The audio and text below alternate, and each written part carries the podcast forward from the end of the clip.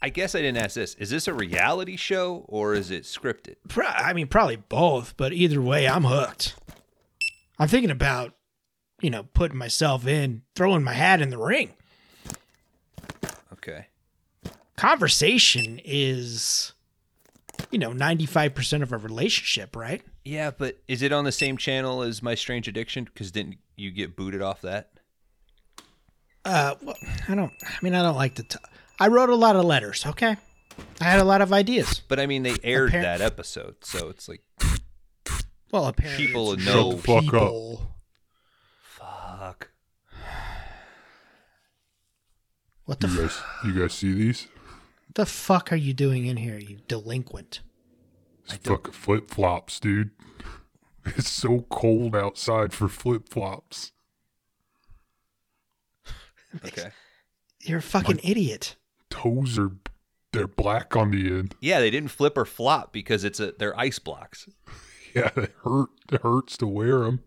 I would have heard you if you came in with flip flops. What Grounds are you all dipshits doing? Season two of the store, huh?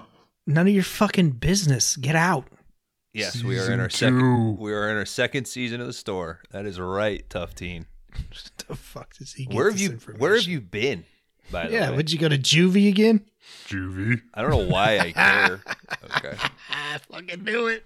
You know where I be. Gosh. what do you? Okay, What do you all want? Wow, what do you want? Get in and get out. There's no Skeleton catch. movie. Skeleton movie. We don't have any, dude. We haven't fucking none. Do You say that. skeletons Of on course. the next category. Li- shut up. Listen, we know you want a skeleton movie, but we need you to say skeleton movie. That's part of our whole relationship. That's the mm-hmm. dialog tree. So when I ask, what do you want? You should just say skeleton. To have hey, an clap your, you have hey, an attitude clap your on fucking hands. Clap your fucking hands, because I know you're gonna fucking steal it. Clap your hands. They're Get away from the the fucking candy, dude. Get away from mm-hmm. it. Mm-mm. Hands up, bro. Whoa, you guys got Butterfinger BBs? Yes, yeah, we that are. was a special those- order, dude. They haven't made these since the early 90s. got Don't gr- fuck with that shit. got a great bro. deal. Got a great deal. You guys want to see me dome them? no. No, pay for them first. I'm going to take them to the dome. Stop. Wait, wait, wait, wait, wait, wait, wait. If you take all of them at the same time, you can have them. for freeze. Yeah, but you you got to put them all in your mouth. I'll give you whatever movie you want, but you got to return it on time. Give me Skeletons Volume 3. D- done. Done. All right. Stand back. Go. Fucking take your hands out of your pockets. I don't like that. Do it. You're not gonna do it. All right, here it goes.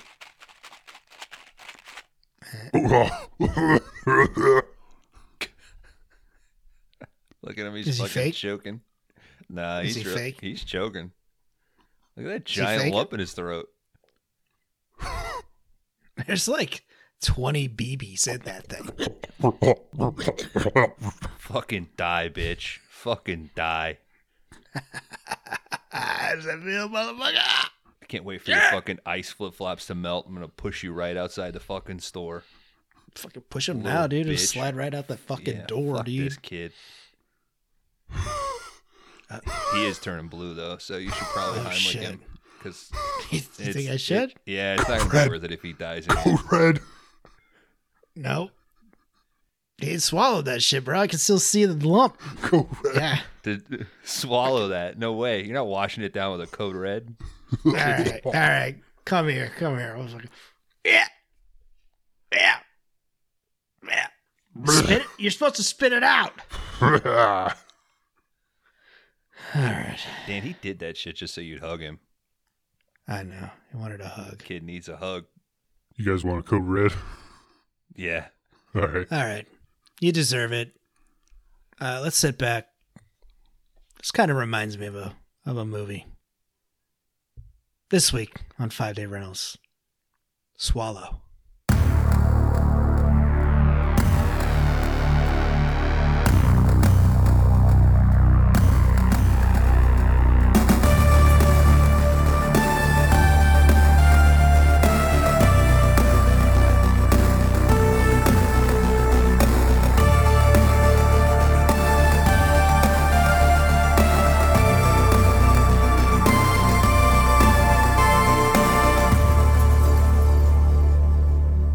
Welcome back, everybody, to the Five Day Rentals podcast. We are the video store podcast where each week we take turns picking a flick that we think meets a fun, non genre category.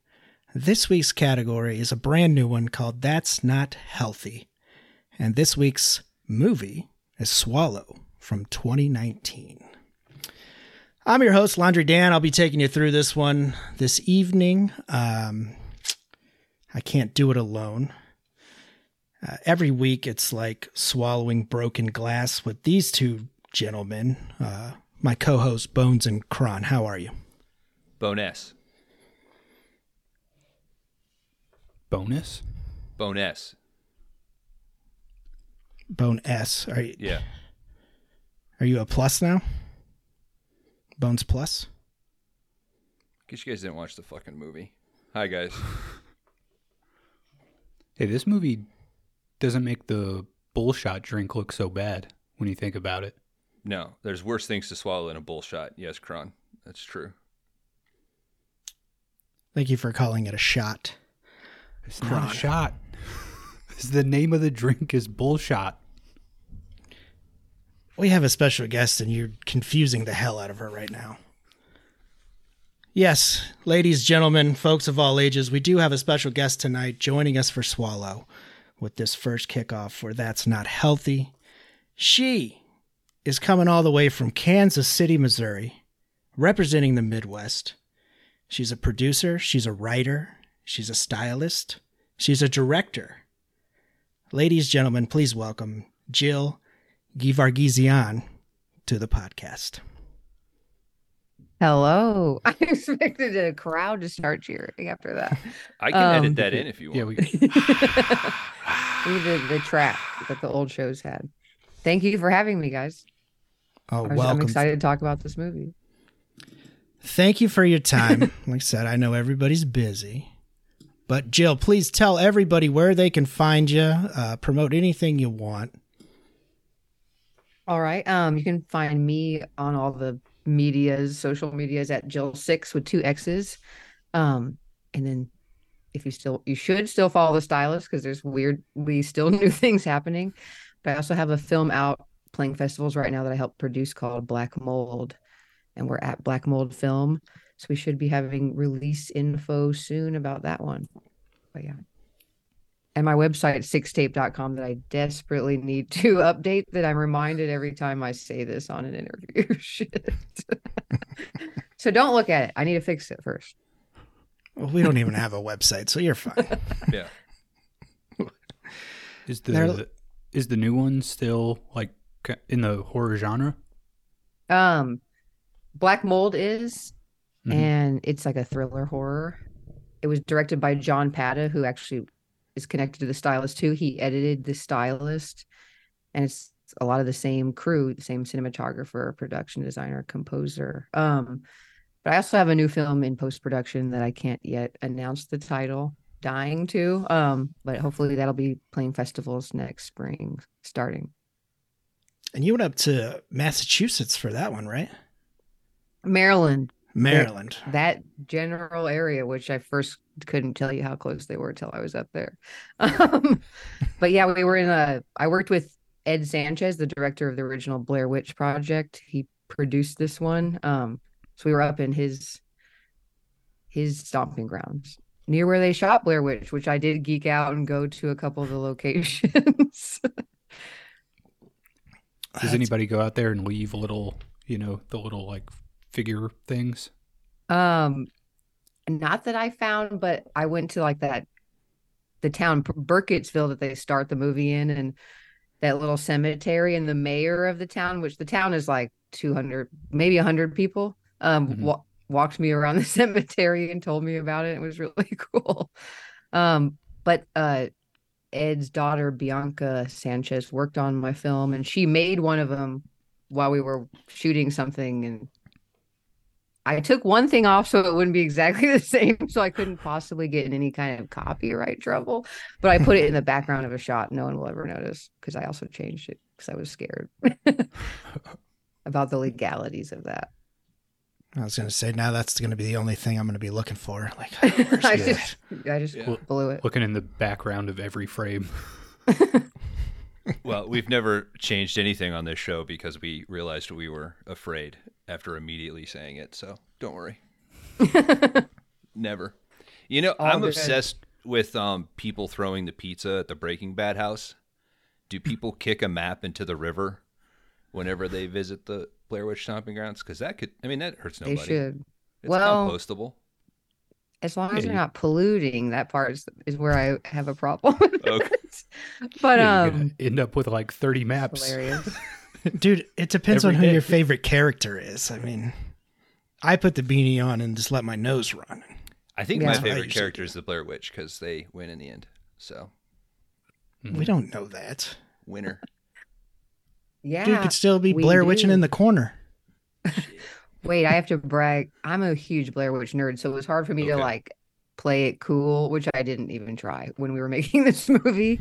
um, but the Mike Williams, who plays the guy staring at the wall in the corner, is in the film as well. Um, and he told us lots of cool stories about the making of, and we were just geeked out. Trying to act like we're professional filmmakers while really just nerding out with the actor about all these stories. Yeah, that's always been one of my favorites. So, jealousy over here. Jelly, as the kids say. Guys, that's a reference to jelly, jealousy. You got it? Yeah, Yeah, I think okay, I've heard alright. that before. I don't think I'm ready for that reference. Oh. I think somebody famous sings like a song like that or something. Nope. You know Just you're a part up- of the just came up beehive, dude. Huge, huge beehive over here. All right. Yeah, we're talking to- to Jill. She is the director of The Stylist. It is a movie that you can, uh, I believe it's still on Shudder and Arrow Yes. If you have the Arrow streaming service. But uh, buy that shit. How about that? Help her out. I I did come across The Stylist. We did a category called Demanding Women, where it was just women directors, and it was actually my choice for a little bit. And then I was like, oh, maybe I can get Jill on the show at some point. So I chose a different path there, and here we are. Dreams do come true, guys. They do. Yes. You just have to make them happen. Uh, I will give Dan credit. He is the tenacious one of the three. I think, speak for Kron and myself, we would rather just stay in our own little nook and not have to embarrass ourselves in front of people. Um, so, but Dan doesn't care. He just It's causes that- the problem, and I have to fix it. So, He's your guys' front front man of the band. one hundred percent. Yeah, Yeah. Uh, I'd you guys, I'd definitely be on bass in that band. you guys throw drugs at me all the time. That's why I'm like this. That's the only way you'll show up. Yeah, I'm trying true. to drum and mix and take tickets. It fucking sucks. it's part of the band life, dude. Jill, we apologize in advance. Yeah, the show's bad. So thank you. Yeah, she was bad. It's badass. All right, guys. They don't have any confidence. I, I tell them all the time, you got to have confidence in yourself. Fake it till you make it, man. Come on. We're here. We're going to be bigger than uh, Joe Rogan. I don't know. But we are here to talk about a movie tonight. Uh, Jill has gave us her time to talk about Swallow from 2019, directed by Carlo Mirabella Davis. Uh, first watches for uh, Kron's and Bones. Yep. Yes, sir. Hadn't even heard of it. Right Me on. neither. Jill, Jill, It was my second watch. I was very hyped when it first came out. And s- I'm even more hyped when I watched it again.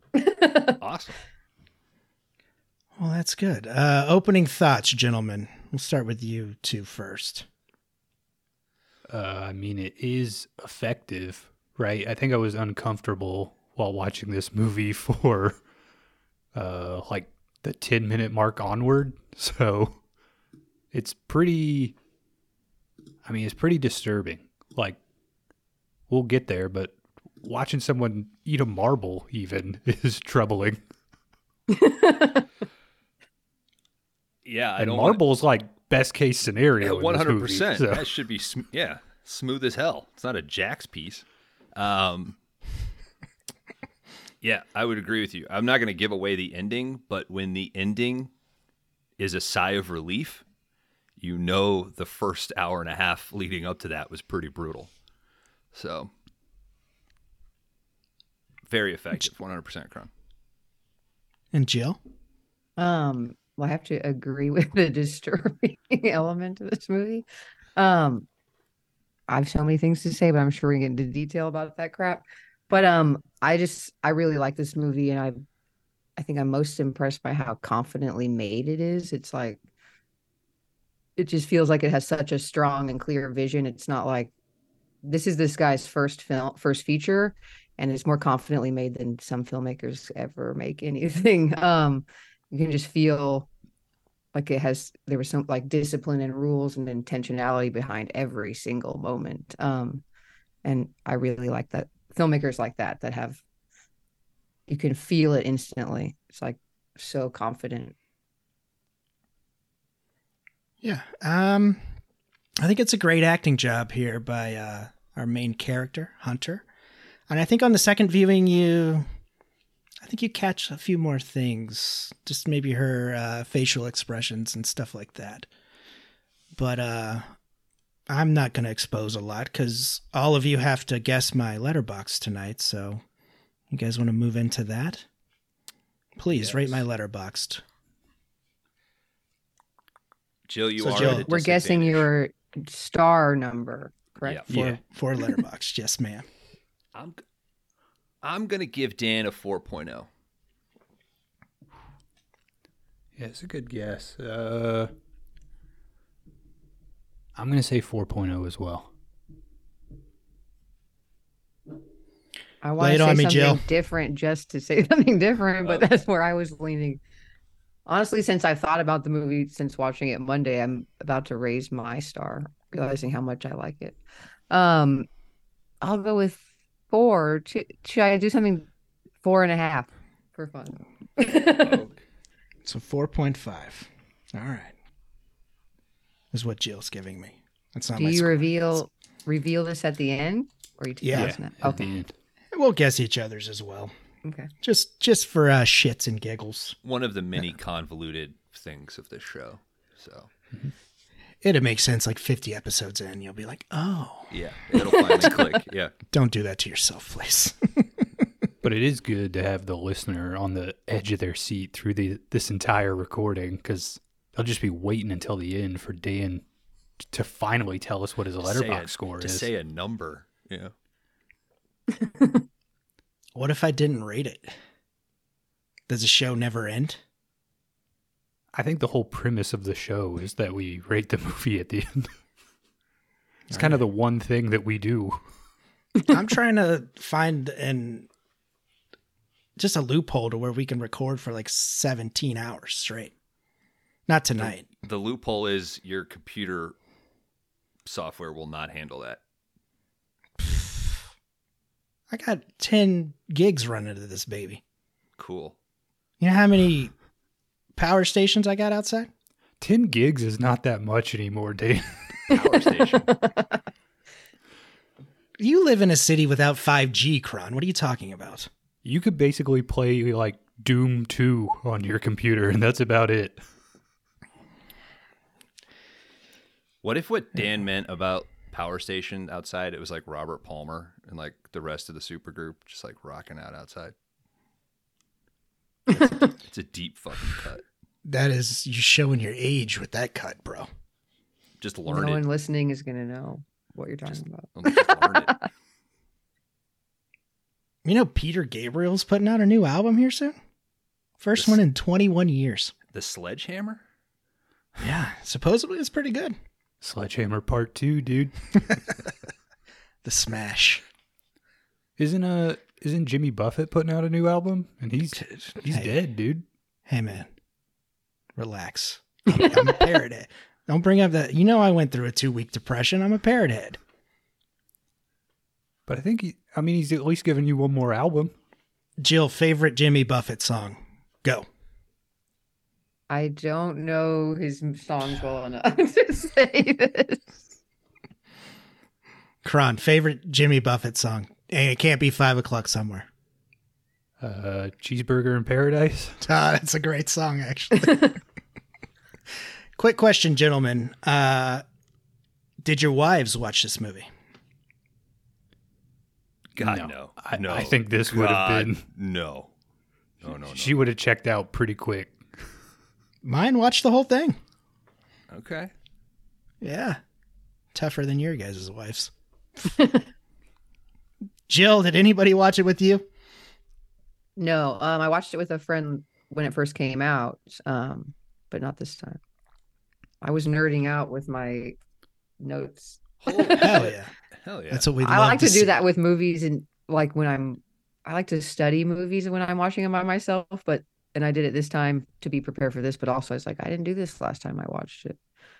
And it makes me realize how much I don't know, you think way more about a film. It's like I'm like it really in a class. I like Yeah. take notes.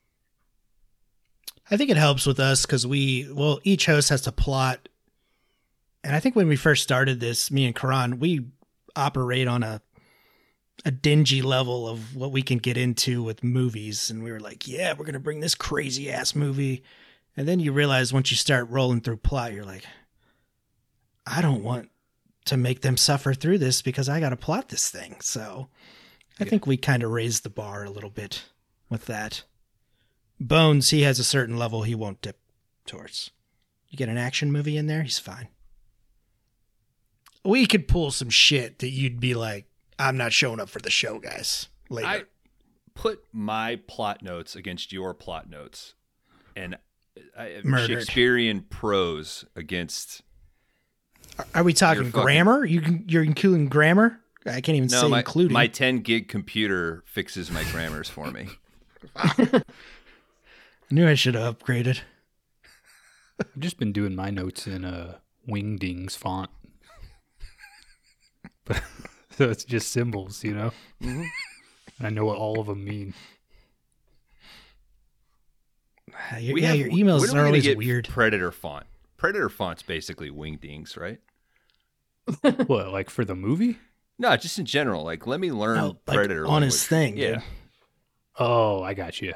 Because I thought the front of I goes, yeah, that's a badass as well. And then I was like, oh, the Yeah, is it- digital stuff. Well, isn't his thing just like slashes and dots? Isn't that all It's sideweight force. calligraphy? Yeah, but Wingdings is like a hand pointing up and a man walking. And Oh, stuff. that's wingdings. I'm sorry. that I couldn't understand then. So it's like Jill, early Jill, what'd you do last night? I listened to three guys talk about the font from Predator for 15 minutes. All right, That is what let's I throw would it tell people. Like you got to listen to this show. All right. Any final thoughts on uh, Swallow here up front before we start running this plot, gentlemen and ladies? Jill, I will congratulate you. You're busting walls out here on Five Day Rentals. You are the first woman brave enough to be on Five Day Rentals. So thank you. Finally, like you a- guys need to change it up. Damn. I'm trying. I'm trying one- here. 100%. Yes. And th- I, I think this is a great movie for you to help guide us through as well. I might be leaning uh, on some of your insight because of that. So I'll try not to. Let me say this. I think we were all kind of freaking out because, like, oh, this might be too heavy of a movie in terms of some of the subject matter. So there's always this element of how far can you joke without it, you know, being offensive. And I think this is like a great way to test that. So uh, please feel free to call me out specifically on any bullshit. You can call them out on whatever, but if I get a little little too much, please. I I'm the sensitive one of the group. I'm the sensitive one, that's why. It's true. He is. Which I don't. I Big mean, it big works. saucy. It works. Jill, you are the director, so you can call us three Midwestern idiots idiots anytime you want. We will not be offended at all. Hey, I'm Midwest as well. Midwest, Kansas City, Missouri. Yeah, but we are the three of us are idiots. So And we're from the middle of Missouri, so we're even more idiot. So, Mhm. yeah. It's. Well, Bones is in St. Louis, so I guess he's sophisticated. I hold my pinky at an arch when I drink my tea. I like what you did there, Arch. Mhm. Yeah. I think that's in St. Louis, right? Jill, he's going to It is. start eventually talking about the plot, and the whole point of it is to just interrupt the shit out of him. So we might get annoying with that, but also any actual insight is going to be appreciated because we often get so sidetracked we forget while we're here. So if you need to hold up like the wristwatch, like hurry the fuck up, by all means. We want to be respectful of your time, but the game is always how long can we make it go? so do never never feel bad about wanting to jump in or cut him off or go back to something. Fair game. Yeah. Anything you find interesting, if uh, instead you jotted a note down where I'm at that part, just bust right in there. We don't care. I don't care. All right, gentlemen, we start off with the back of the head of our main character, Hunter, here. She pushes it up to the left side. Uh, this is something she does throughout the film. Uh, this is actually the first shot that was shot for the movie as well. Uh, Hunter is a young woman from a lower working class family. She was re- or she is recently married to Richie, a man from a wealthy family who is set to take over as the CEO of his father's Manhattan Corporation. There are times in this where she looks like a hybrid of Jennifer Lawrence and Michelle Williams. It She does. She's so good too. I wanted you brought up her performance earlier, but she's she could she barely probably has any dialogue if you add it all up, but she doesn't even need to say a word. She's so good. It's just like she can perform an entire movie, I think, without saying anything. I guess you put this Which- on what mute. is I her th- name? I feel bad I Uh, don't know. it. Haley- Haley Bennett. Bennett. Okay. She's great. But yeah, that's something I thought of too when I like after I'd watched this was just like there's not a ton of dialogue from her character and she I mean is definitely still like the main thing to be looking at on the screen, you know, it's crazy. So, Yeah, it's still like really intimate without her having to say anything. It's such it's so you are so close to her mm, watching the film. Uh, Richie's father makes the CEO announcement at a dinner party. Uh, we also get some cuts in here of uh, lamb being slaughtered for the dinner party because they're eating a lamb chop there. Uh, we get some few cuts of Hunter doing some stuff around the house. I mean, if you're living in that house, are you cleaning the pool by yourself? You have hired somebody for that? you need you need to learn how to do it so you can instruct the help how you want it be, to be done, right? A good leader leads like from the front. So you can yell at them when they do it wrong. Yeah. Is that what and you're you getting can at? confidently back up. I know how to skim that fucking pool. So yeah. And the second time they do it wrong, that's when you go out there and you physically show them that you can clean a pool. yeah. And if you had you not done that, you'd look like a fucking idiot. I mean, there's also a difference too in cleaning the entire pool and getting a leaf out of it. You know, I mean, you at least got to know how to work that skimmer net thing. You're not calling every uh, somebody every time a leaf falls in. Kron's never cleaned a pool. No, You've no, you've never cleaned a pool. we're from the Midwest, dude. You don't need a skimmer would I for own a one pool? leaf. You just make a little whirlpool in one corner of it, and eventually, like it might take an hour, but that leaf will come over to you. It'll get there. Do you got to keep spinning the water the whole time? Yeah, it's, you got to have like four people going at one Yeah. time. Oh, that's so fun. You ever do that? It is. Whirlpool is pretty good though. That's pretty cool. It's great exercise too. Can I uh can I ask a question? if you're uh yeah, sure. What do you want? Hey, the the the PETA hippie that I am, you know, no animals were harmed in the making of this movie. But if you're eating the lamb, are you allowed to to slaughter it and show it being slaughtered and then eaten? Like li- like actually film it? yeah, yeah. Legally, no, I don't think you can. Okay. No, you cannot. So that would have all had to been I guess you could some film sort a, of a documentary. I'm, now I'm wondering about this re- really way too seriously.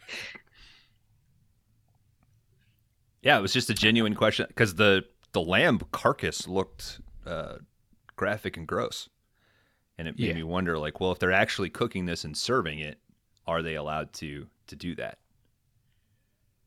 What's crazy is, and doesn't exactly make sense, but I guess it does. Um, I'm an animal person, and very people have asked me multiple times to use like animal parts in place of effects, and I'm like, no, that's getting rid of an entire job and the creativity. What's the point of that? Um, because I've been on sets where they've had like animal guts, and it smells like disgusting as shit, obviously. Um, but so people do buy things at like barber sh- or butcher shops. Hair is always on my brain. Um, and use it in films, but you can't legally kill something on it, which is an interesting hypocrisy. Uh, not that I want people to kill things on its camera. Please keep let me make that clear as hell. Um, you heard yeah, it they- here first. they try to use some like the kind of rats that you feed to snakes in one of my movies and i was like no even though i understand they're already dead i just don't want to be a part of that kind of like i just i've made a clear rule for myself so i can't go back on it now. Um but yeah people do i don't know. That was a rant. And i'm done. Loved it. Loved it. You're on the you're on the right show. i'm good Like I at said, ranting once it I'm sh- starts. Oh, we got 150 episodes of it. I'm saying we could make a whole episode of just asking you director questions. I'm sure, but we'll we'll do We're the not- movie, right? We'll do the movie. It's tough. You guys want? to I can clear it now. I can delete it. Turn off one of these generators. All right, this affords Hunter the ability to. You'll be five gigs down, dude. Yeah, dude. You don't want to do that.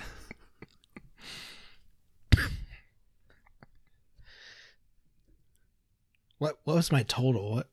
I Your total was what I 10. A 10, okay. All right. This affords Hunter the ability to stay at home in the couple's lavish upstate New York or New York home. Nice looking house. We'll say that. They would not let us in this house at all. Yeah, I was really Guys. jelly of it. I don't know what that means. Yes, you do. the house is so. Now I'm going to get too serious and I'm supposed to be, be making jokes. the house is perfect for this film. Like it symbolized like her, how you know, like the whole point, making her look so lonely. She's in a glass so house. empty and still. I mean, even the, the camera work connecting to this, like the camera almost never moves, which most cinematographers are like that takes a confidence that's crazy. Like people just move cameras to make it seem interesting. Like that's literally just this stupid thing that everyone thinks. Um, and just like almost the whole time is just like still shot, still shot. Like a couple times it moves and it's like super obvious because it never happens, barely ever happens. I like I their color their color choices as well with just a few bold in the back like the green in the kitchen over the backsplash and stuff like that. Yeah. I think works, pops really good. Um God damn it, where am I at? All right, their upstate New home, Hunter uses her time to make wonderful dinners. Uh, she could also be called the perfect stay-at-home wife but Hunter finds herself emotionally stifled and isolated in both her marriage and domestic life, while Richie is distant towards her. Uh, Hunter is basically ignored by Richie during the dinner that she prepared for him one night.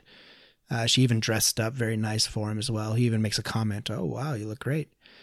Uh, Yeah, they kind of have like a, I don't know, like almost a, you know, 50s dynamic for a relationship where she like dresses up real nice for dinner. I guess she's expected to, you know, have like three or four courses on the table. It just seems like it's all like un, you know, it's like so fancy, it's almost unbelievable, you know?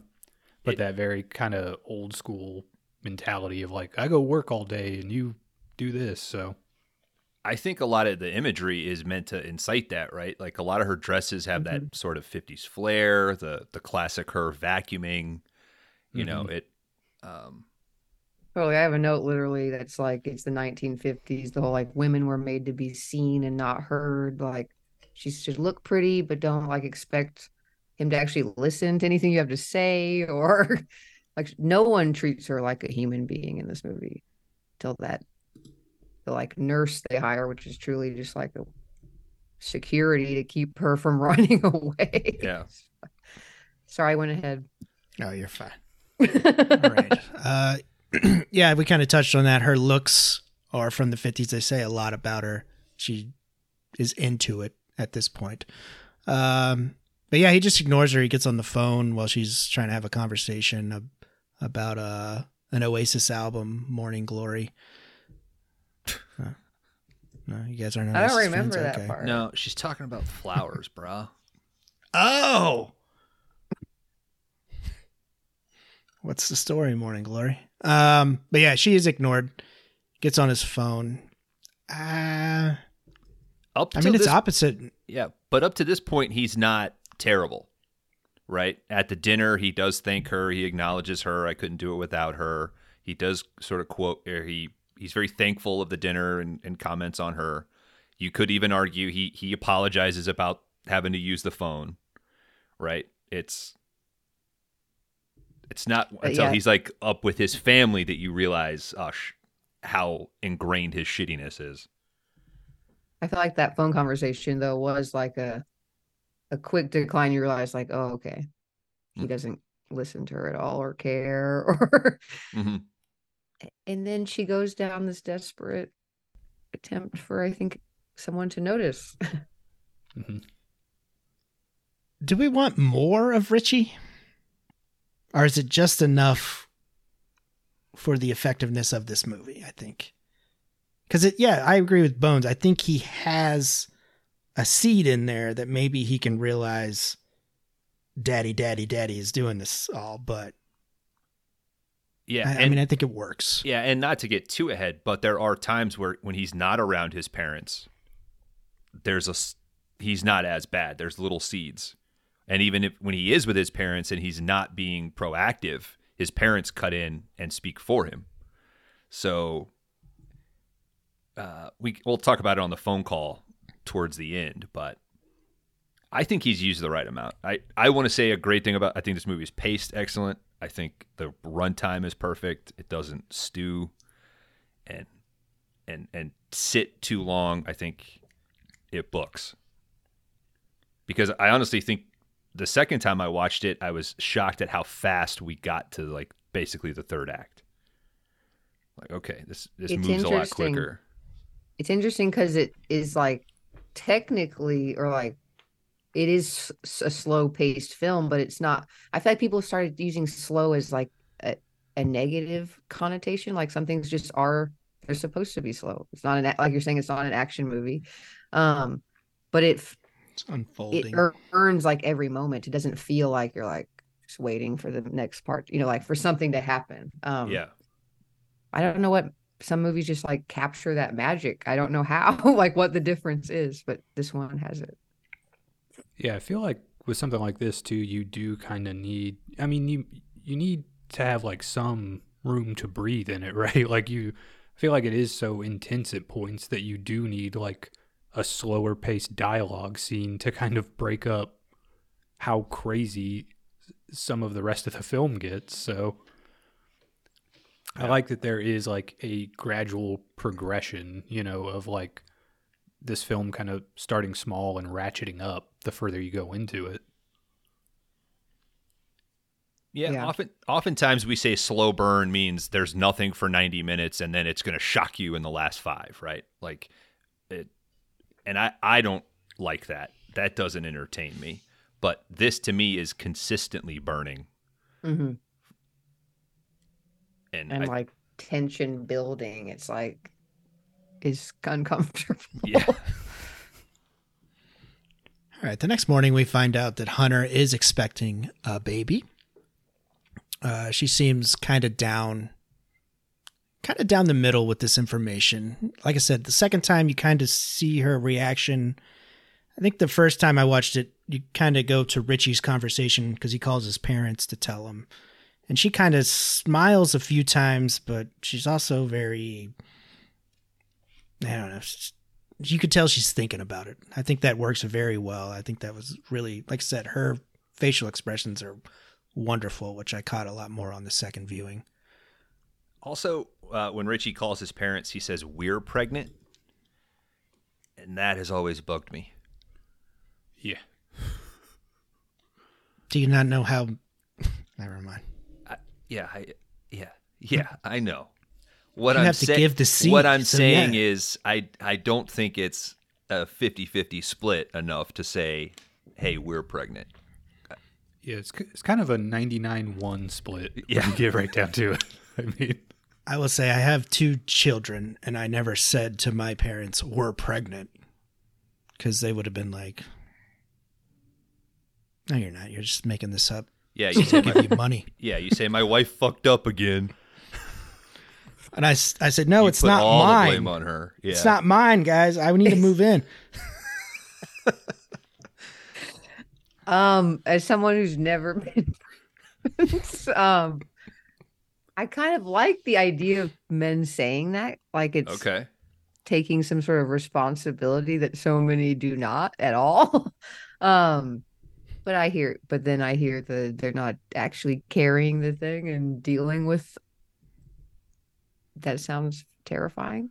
Um, so, but yeah, like you were saying with her performance, um, I feel like yeah, she's subtly showing this fear of being more trapped in this situation, like within this family where she has no one cares about her and has no control. Um,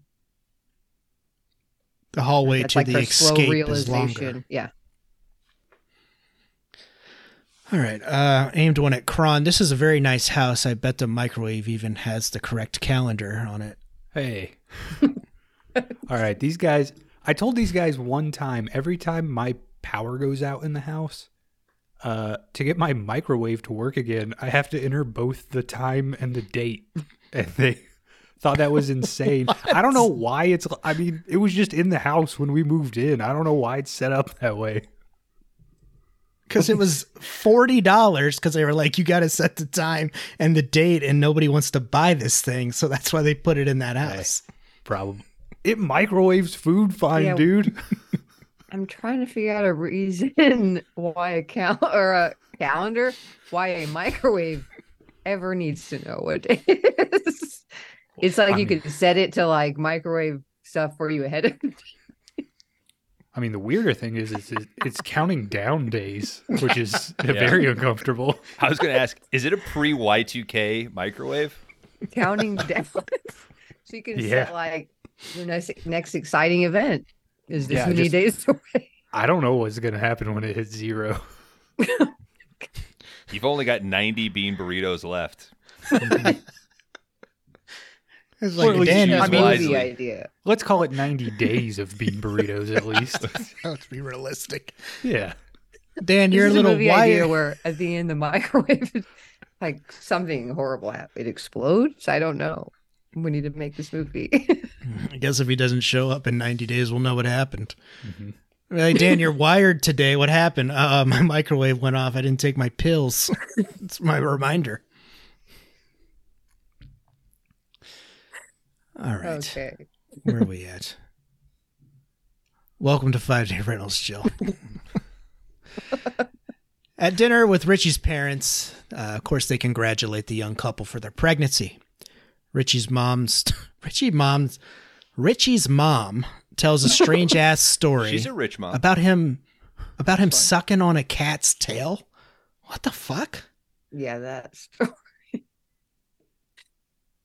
I like how there's these subtle extra things that are yeah, just more like what the fuck is going on? It's like, yeah, the cat's tail was always wet. I'm like, I don't think as a child, I've never seen a child put a cat's tail in its mouth. Don't you think the cat would fuck the kid up? Like, Yeah. my mom said I used to try to pick up our cat when I was really little and it would like scratch the hell out of me. I- She was like, eventually you just learn not to do that. So it was fine. Might be the cat's thing. I don't know. I mean, some That's cats a might weird like getting That's their a tail weird sucked, cat, not a mm-hmm. weird kid. Yeah. I Weird mean, cat. kids will like suck on weird things like and stuffed animals and stuff, but not. I had never heard a real animal. Well, in real life, I have yet to hear that. There's probably a whole Facebook community we haven't even. Kron, look that up. I have a cat. If you guys want to provide one of your children, we can run No. a test. I fed my mom's cat the other day and it scratched me because I fed it. It's like I'm giving you food. I'm giving you bet. life. Sucking on its tail would have made it happy. suck on its tail. No, I'm not getting that. My face is not getting anywhere near that cat. There's like a certain, you know, decorum that you need to follow, Dan, in your You Bean is in that room right now. Nah, she's not in here. You fucking liar. She's asleep somewhere, not here. In that room, I could see her tail. Of course he's lying because you would spend the next five minutes of the show trying to convince him to suck the tail. Mm-hmm. Yes. Yeah, I would. that's- I would PayPal him money. Yes. And it's not going to work, Dan. This is a audio medium. No one will. Oh, it's recording. I'm Hunter's is pretty in, descriptive. Hunter is enticed to tell a story, only to be interrupted by her father-in-law. Uh, she zones out uh, as he's asking Richie about the business. Uh, Hunter does focus on a glass of water and eats an ice cube very loudly. That breaks up the conversation between Richie and his father, and they kind of look at her. I fucking loved it. Uh, I'm interrupted constantly in my family. They might be over there. Uh, I run into this all the time. So this was the one thing I could relate with her. And uh, the chewing on the ice cube is a. I have now uh, going to start incorporating that at family dinners because it was a a nice little subtle fuck you. I thought. it's a great moment.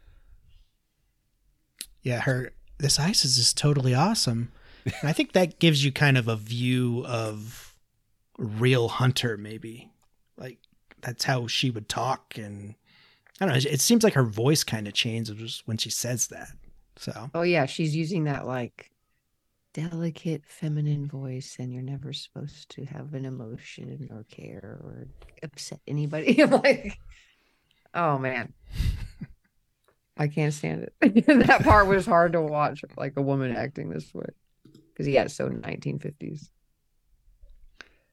all right, one day while home alone, Hunter develops the impulse to eat a marble. Um, Hunter has a small box filled with random items. Uh, and Hunter is very happy after swallowing the marble that evening. When I realized this is what the movie was going to be, I was like, God damn it. like, this is because the marble was bad enough, right? Like, I've I've swallowed a marble in real life, guys. I think I swallowed a penny when I was like a little kid. Bones, Did you- anything? Did you, make money on it, Kron? Did you shit out a nickel? I wish, dude. I would have never stopped. If, if I kept going up in currency, Mm-hmm. I did something dumb when I was little. All right. I was waiting for the ice cream man and I don't even know why I did this, but I put a quarter in my mouth and swallowed it and then it was stuck and then my mom had to take me to the emergency room to get it removed. I'm like five, I don't know. Real young. Um yeah. So I did that. I was not trying to swallow it and com- challenge myself like Hunter seems to be doing. Um, this is not funny. Um, fucked up thing. I went to this uh old psychiatric hospital in St. Joe, Missouri, which is ne- like a museum now. Um, of like the fucking horrific shit they did to people back then. They're still probably doing horrible things to people in those places, but um, there was an exhibit of this woman that was there a long time ago, and all of the stuff that they found in her stomach after she died, and it was tons of stuff like this, like Oh, hundreds of things, um, all put out on this table. It was crazy. So this Damn. is Just- a, a real thing. Yeah. It just stays there though. I mean, I guess like a like the marble she could pass, but I guess eventually you just get too much of it in there and it just hangs out in your gut forever. Yeah. Well, maybe all this stuff was made of gum, and it's just. Isn't that what Got they like say? ten year breakdown. Yeah, it stays stays in your. That old wives' tale. We gotta you Yes. gotta pass you gotta pass the fucking watermelon that's grown in there first before you get to the gum. Is that is that shit true? Like if you fucking Yeah. swallow a pumpkin seed, you're gonna have That's like a not true. pumpkin dude. patch what are you coming out of your about? ass. Yes, it is. No, it's it hits your stomach acid. How is it gonna grow? You guys want to see my vine? Some cartoon did this from in the 90s, and it's really come. I can't figure out what it is when you guys were saying this. Where one of them ate something and then it grew in their stomach. I don't know what the fuck it was. All right, Maybe little bit, little bitch Richie. He gets mad about his tie uh, that Hunter um, ironed for him. Oh, Apparently, it's silk. on this specifically, like one of the things we haven't really, I think, script pretty concise. A lot of good payoffs in this because the night before the the tie incident, they're laying in bed and she hints. She says, "I did something really, uh, I'm really proud of today." And you, as the viewer, you're like, "Oh God, please don't admit to this already." And she kind of left turns and says that she's picked drapes or whatever, and they go back and forth. And he kind of blows it off, but he says, You couldn't do anything wrong. You could never do anything wrong, even if you try. And it's very satisfying that immediately the next scene, he's laying in, uh, literally the next morning, he's laying into her about ironing a tie. Script wise, not like I feel like even in that scene Yeah. though, he even in that scene with the drape thing though, he's like, "Oh, that's an unconventional choice." Like he is still kind of like needling at her a little bit. yeah, he gets a little stab there. I think they I think they do a really good job at hinting that she's she is kind of faking all of this that ma- her tastes aren't this. This is what she thinks she's supposed to be doing. Right? Yeah, absolutely. Well, yeah, she is watching like an HGTV type of television show at one. I, I think in the very beginning. It's kind of talking about.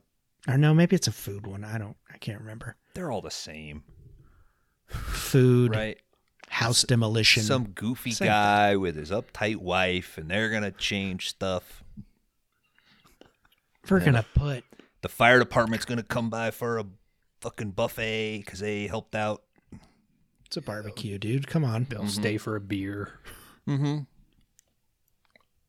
A line, a lining, lining kugel. Did I say that right? Thank you for sponsoring the show this week, lining kugel. I think when when you were talking, guys talked about how like Richie kind of shows seeds of maybe not being all bad, which I think that's true about any human or character. But Yeah. um, but with him, I think it's kind of like a trick. It's like he's always it.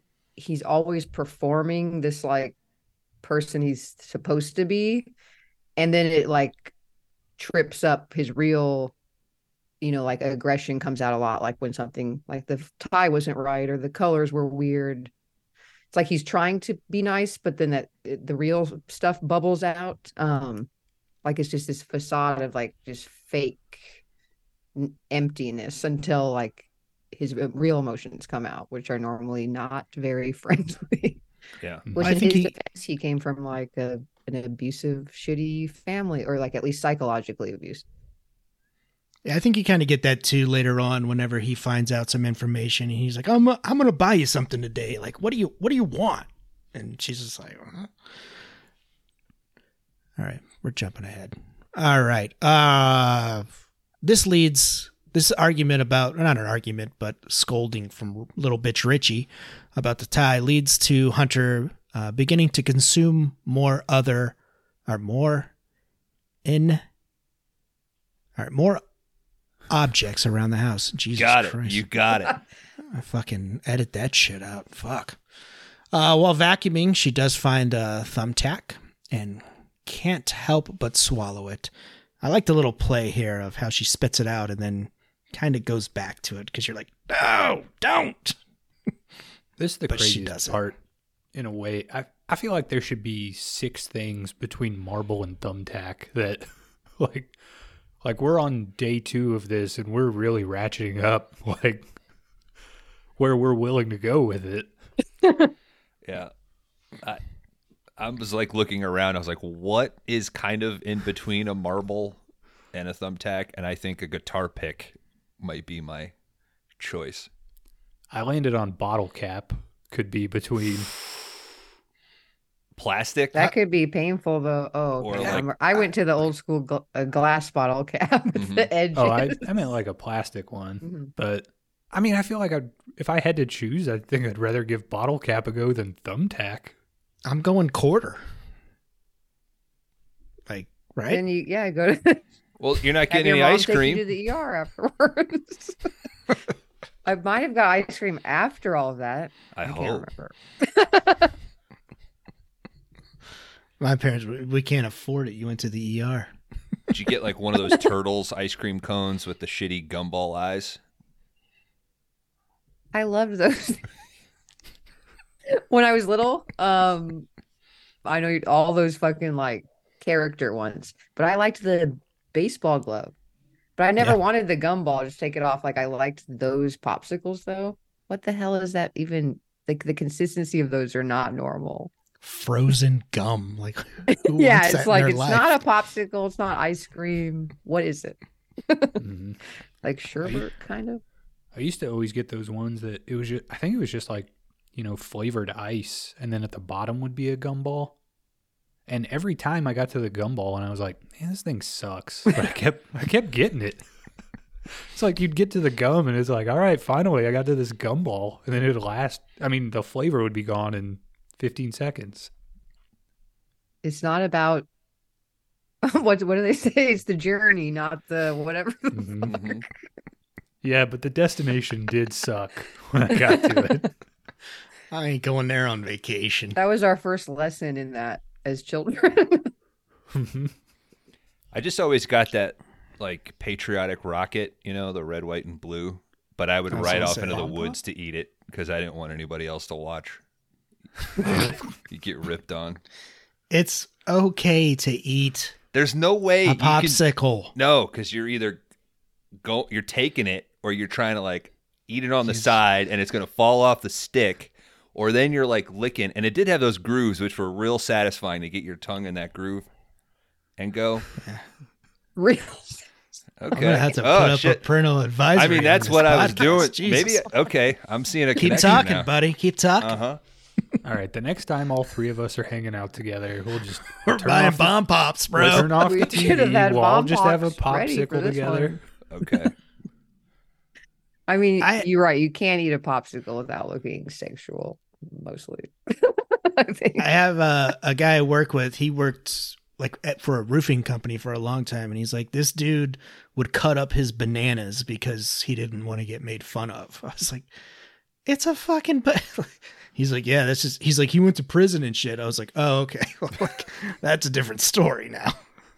but I was like, I'm not c- stopping my banana to cut it up. Come on, cut a banana. What are we living in? Russia? If you do Russia, I don't care. They don't have bananas over there. Yeah. You don't think they have bananas in Russia? No, they only have. They're probably red- like they only have 80, red do- food. 80 rubles. Yeah. Is it rubles in Russia? Well, maybe like once a year they get bananas. July. Yeah. But It's it's they- 80 it's 82 degrees. Once a year, and that line is miles long. Yeah. All right, this does not go down as smooth as the marble for uh, Hunter here. She does, th- I believe, she throws the pushpin up later that evening. Uh, Ricky does, or Richie, I was, I don't know why I call it Ricky. Uh, he, she does hide it from him as he has some buddies over from work. I guess. Not sure why one of them's jumping in the pool with in his underwear. Maybe they're just jackassing around or something. Yeah. Pool's right there, dude. Isn't that a really creepy one who's like, I just need a hug. But then that moment is awesome. Yeah. I loved it. Yeah, that guy is. I like it. Yeah, I like how she she gets through that. She's just like, okay. First, she's like, I don't know. But then once they hug, it's like, for her, it's like she needed that hug just as Mhm. much or more than he Mhm. did. He's probably just being creepy, but she could actually use a hug. Uh, so, Jill, a few episodes ago, we covered the swimmer, and I proposed, "Is it time for us to start hugging again?" jokingly said like, "Is it time for men to start hugging other men's wives again?" Right? We used to do like the the kiss on the cheek and the, the I was like, and I, I raised the question, and the and I was immediately answered by no, we should not because this absolutely creeped the hell out of me. Um, I don't. I haven't seen the swimmer, so I don't know okay. what happened there. But It's did- just- w- at some point did people stop hugging other people's wives? It was yeah, just I mean, this the swimmer's don't- from like the late 60s. '60s, and it is very much. It's like these rich people that just they just all hug and kiss when they meet and everything. I feel like it's not it's not presented as like that weird in the movie. So No. No. 68. yeah. It's not. They're also rich, though. hmm Maybe rich people I thought hug they, and kiss each I other. I thought they just did this thing, the little limp hand. Well, that's Like a- monarchy.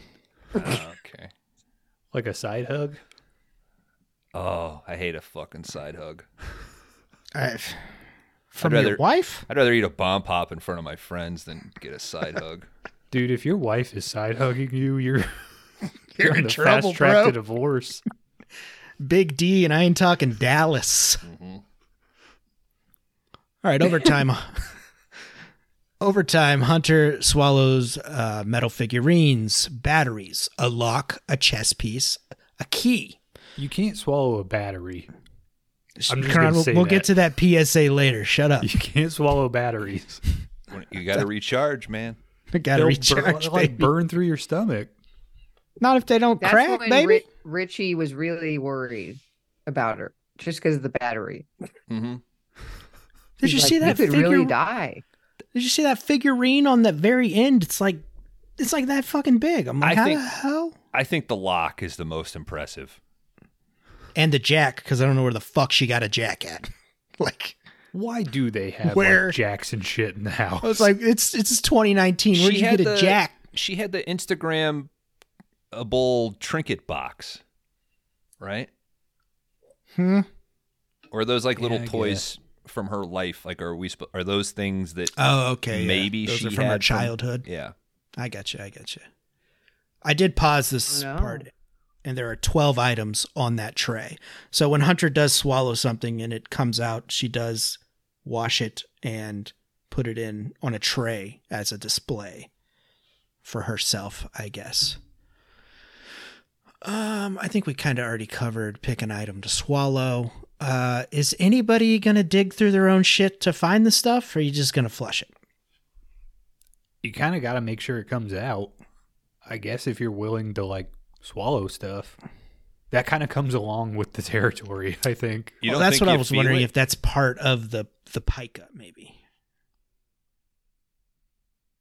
I, I guess wonder it's like- if it's like a kind of ritualistic for her that she has to complete this Cycle. whole thing and then display it.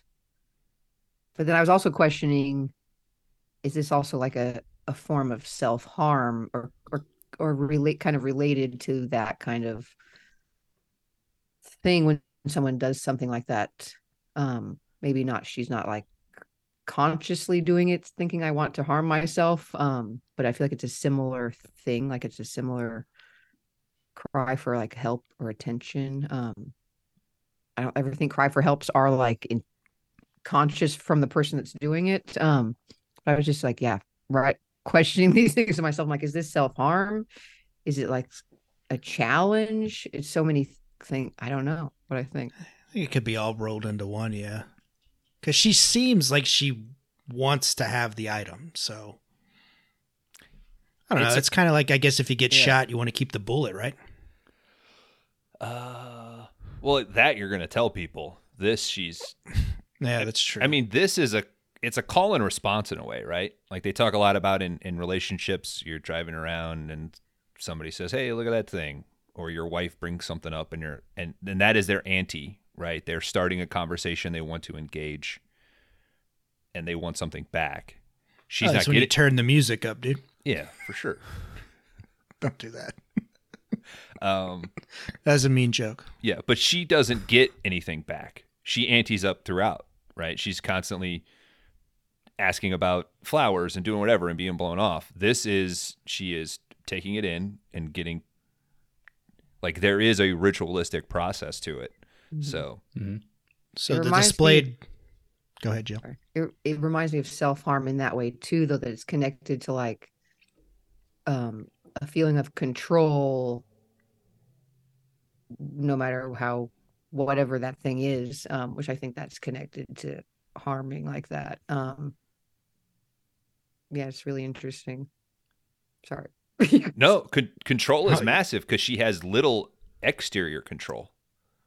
Psychologically, she's like, what? What's the last thing that she can control? Like this mm-hmm. pathway from her mouth to exit is might be it. Well, I'm sure walking in and seeing her items on the tray also gives her a maybe a calmness in the situation that she's in. Maybe. P- Probably far more calm than she is when she's got the big green gloves on and rooting through lamb. We don't know what she had. Bones, come on. Hunter becomes pregnant. Or we already covered that. She's pregnant. So at a. Uh, Did you That's go like back minute eight pages? five, Dan. Jesus Christ. all right, guys, relax. I'm the host. All right. She goes to a sonogram, and a technician does notice something very weird in her abdomen during the routine. Uh, she she is rushed into emergency surgery to remove a variety of items trapped inside her intestine. I did think a cool alternate poster for this could be like, you know, that sonogram shape, that like not quite a uh, triangle, like that sonar sort of look, and you had like some little pieces in that, maybe like a a marble or a block. I don't know why I thought that. I was like, the the imagery of that I think would be terrifying. Wasn't that a alt poster for Jackass One? Oh, he had the car up his ass. Yeah. I can't get away from that. Maybe it's so subconsciously inside of me. I think it seeped in, dude. Yeah. Well, it was that weekend was weird because Kron's like, we're gonna reenact everything that happened in Jackass One. Mhm. That was rough. Yeah. I handed you your car. Yeah, you showed up to the event with the car already installed. We're going so we're going backwards, dudes. We're starting at the end and moving forward. I, I pulled that short straw there. All right, Hunter is diagnosed with pica, which is the disorder, a psychological disorder that where individuals do swallow items. And so I didn't do a whole bunch of research on pica, so if you're familiar with it, don't at me, I guess. But it is a psychological disorder. Did anybody else look it up? I have Right. not. We're a terrible kinda- podcast. I was already disturbed by what uh, I saw in this movie, so I wasn't going to go deep dive into I will say, uh, I did a little bit. I knew the term, or I learned the term. Brought it up to my wife this week when she asked what the movie was about. I said the term, and she she knew it. She was like, "Oh, I'm aware of that." So I hope that's not a, you know. I think this was telling you, kind of but- a TLC show of uh Yeah, they I can't- make that show. Like Yeah, where people eating eat- weird things. Yeah, there was a All like a person are that so, drank like- gasoline and shit and I feel like those shows are so like they're in they feel so exploited. They don't feel like they care about these people at all. Um Mm-hmm. I hate that feeling of all those like the the uh what people who hoarders like all those kind of shows just feel like mean spirited ultimately. Um but yeah, they did have that show. I Is that can't like remember. My Strange Addiction? yeah, That's it. something like Yeah. that. Because there was I that think that lady that, would a- eat her drywall. Yeah. I mean, just get a dog. We used to make things in this country, man. What the hell? I'm really curious about reading about this like reading about this because I wonder I in this film I wonder I'm not a psychologist but I put to my own theory that she was running from you know she, we learn later her horrific past. And I feel like she thought, you know, being part of this family that seems very normal and picture perfect was going to be like something that would fix this pain she's carried her whole life. And when she realizes that doesn't fix it um and she turns to these extreme things. And then I, I just yeah i was just really interested about what brought her here and but when we we'll wait till we get to that but her backstory and what she does about it is incredible All right, Richie's parents, they freak out, Catherine and Michael, and they arrange for her to see a psychiatrist in the city. During her therapy sessions, Hunter says she swallows the objects because she likes the feel and the texture in her mouth. Uh, Richie mom, Richie's mom's Richie's mom, God, thinks she can fix Hunter by changing her diet. Uh, just you know, some kale and carrots, fix that right up I- for you. You got to get your iron shit. Yeah. I think the grossest part of me is the the camera going in to like into the stomach. Which the director said he was willing to do himself, but they were able to find footage so he didn't have to do it. But he was willing to if if need be. I was like, right on, dude. It's a passion project, right? I feel like as soon as they stick that little thing in the back of your throat, though, you're like, no, never mind. this is worse than I thought. yeah, I think that's the like the the push pin's bad. The marble, I wasn't. I wasn't such like. Eh. Now my wife was like, "Oh my god," but yeah, I think that was the worst for me. And maybe the dirt, because Laying under that dusty bed, that was pretty, pretty gross. I think Bones made me eat potting soil once at a party. Yeah, it was bad. It was real bad. What did he like? Set it on your chest and No, it was a Drunken we game even- of truth and dare, truth or dare, It was was it truth or dare? Yeah. Okay, and it escalated. that was it got uh, it bad. escalated real bad. Yeah. why didn't had- you go with truth, dude? I mean, I just got out of jail for that shit. That's a lie. That's a joke.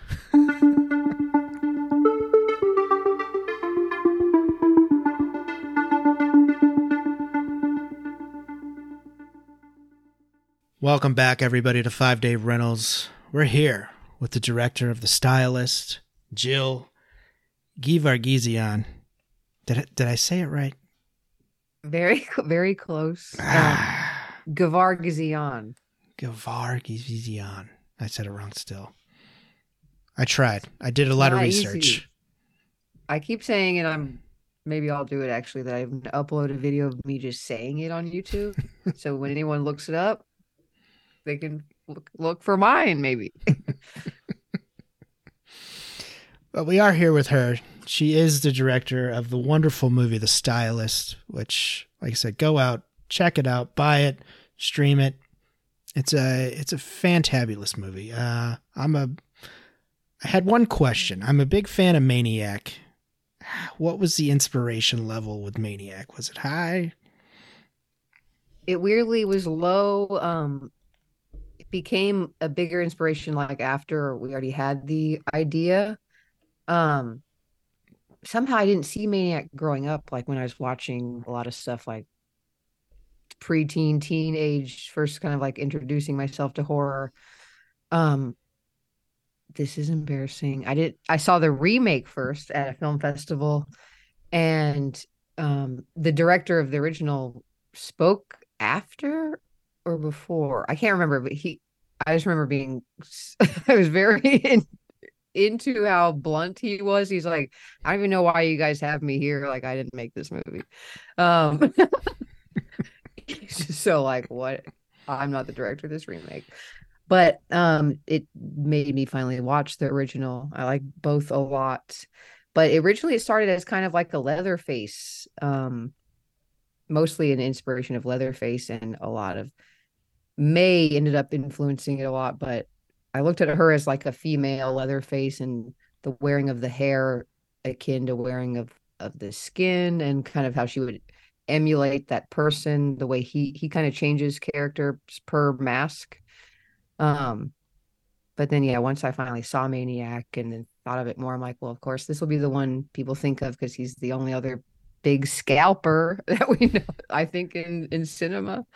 Um but i i love how maniac is also from the bad person's perspective and you get to know even in the original i think he's still super sympathetic while being really disgusting and scary. Um i like sad sympathetic scary people. I like like really layered characters like that where you're not sure how to feel about them um like you like them and they're wrong all at the same time. Uh but yeah there's my long answer about maniac and then we made a my friend Lou Rasconi, an artist, he made like an homage poster for the stylist that's just like the complete maniac cover where she's holding like a scalp at her Like in the door. and- yeah Oh, that's like awesome. you know his, his uh the poster that's just like his crotch down with the with the scalp in his hand oh, that's yeah.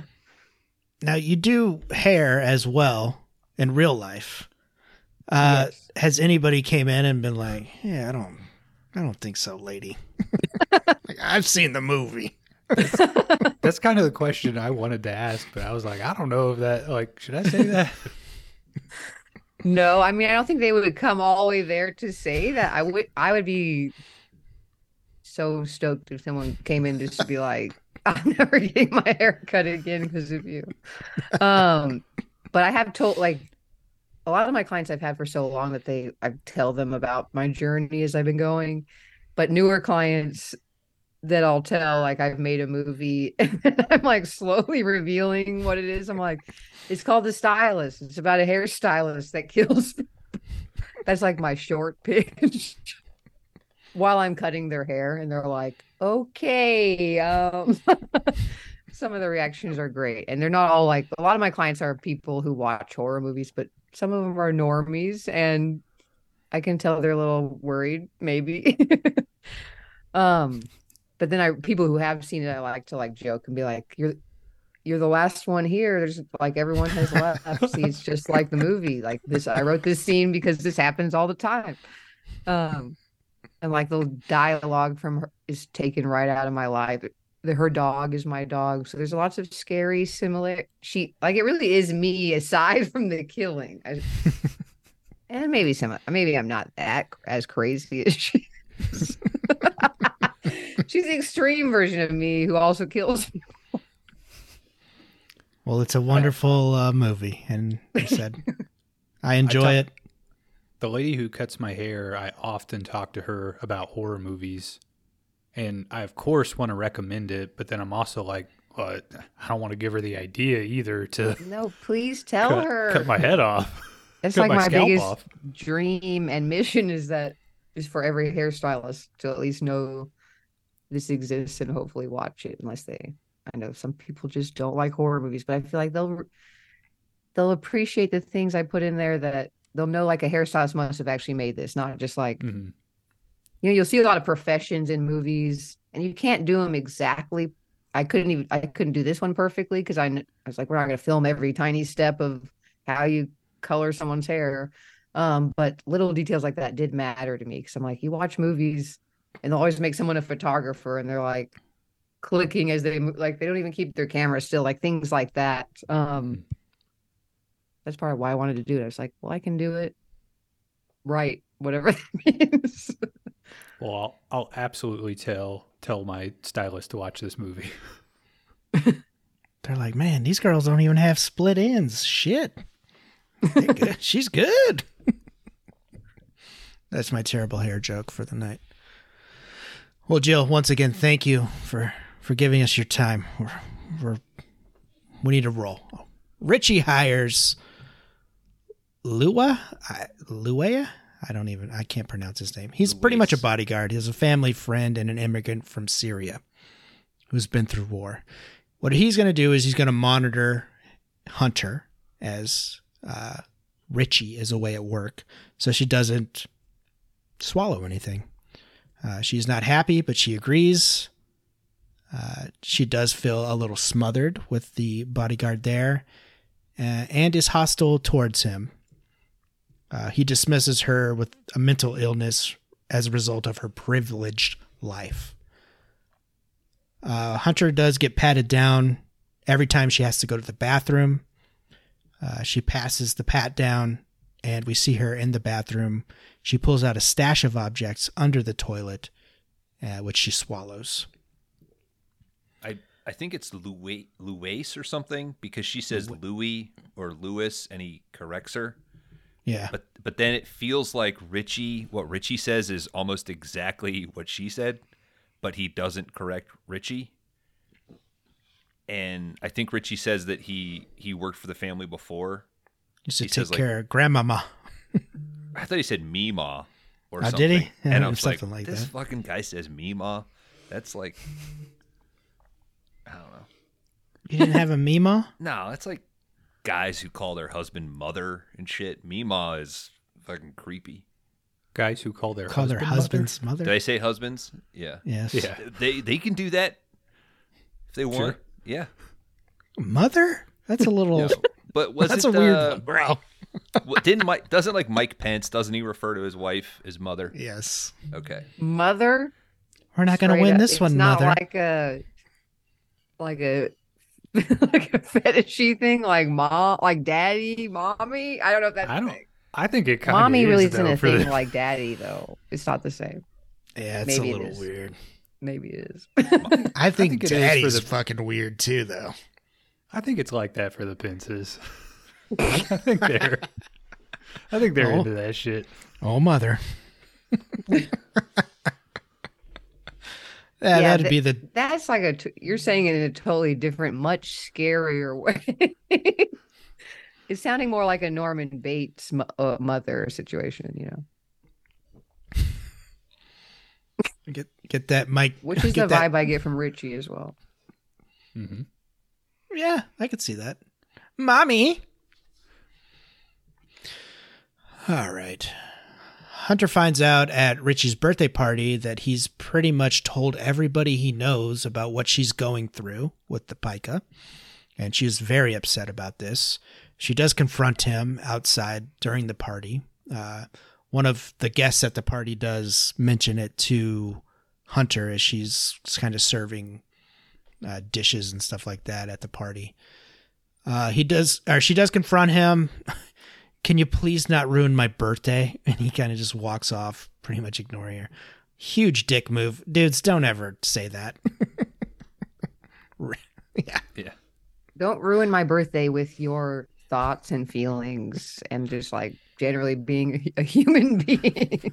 oh yeah. my god, it's horrible. And also the hugger is going around asking oh yeah, that was great when she hugs. sees him ask someone else. Then you realize like oh, he's just some weird, This is fucking trying to creep on chicks. Like I need a hug. a hug. a hug is like swallowing a marble, but on the outside. Mm-hmm. Who has has I anybody. No. ever asked for a hug? What? I don't know. They I just Need a, I just need a hug. We are a hug deprived society. Do you you read all those like nerdy quote things about what they say hugs do for people? I believe that none of us are hugging each other. We shouldn't be like that guy. The way he's doing is a bit weird. I feel like I am gonna get shot if I go in for a hug on somebody. Maybe that's just the problem here. I don't think she's suggesting that we hug everybody. I think it's Don't just walk up to a Or- complete yeah. stranger and hug them.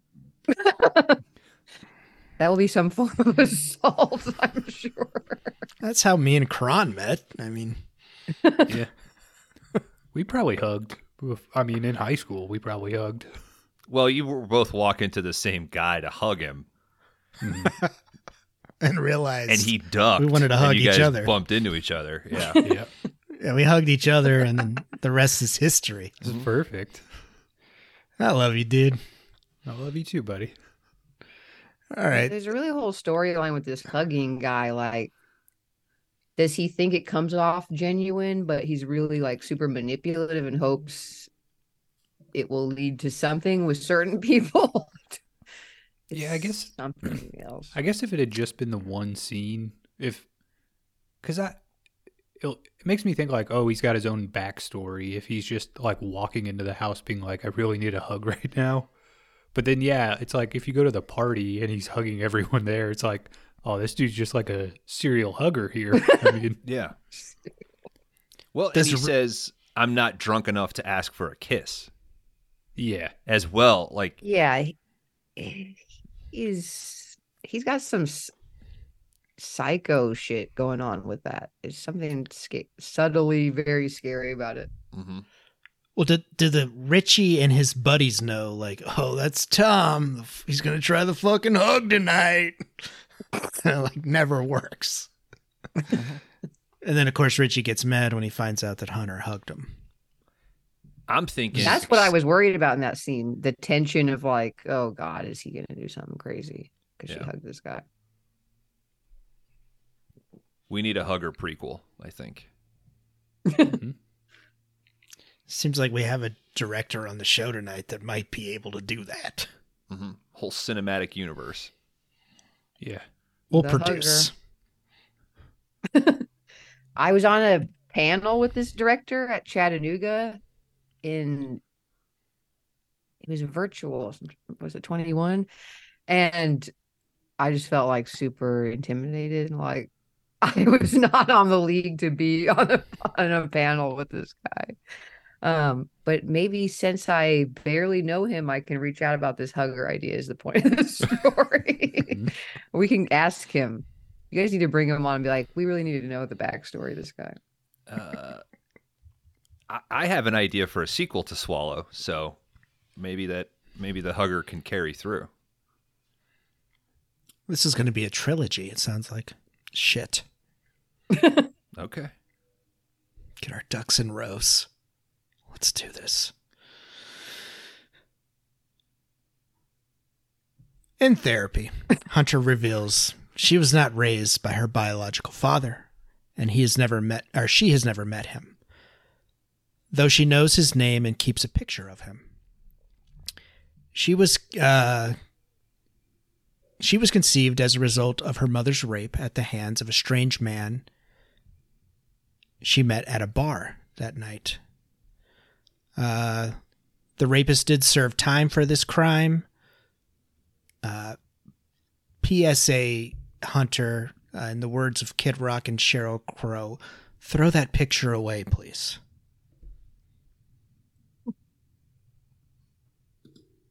Um,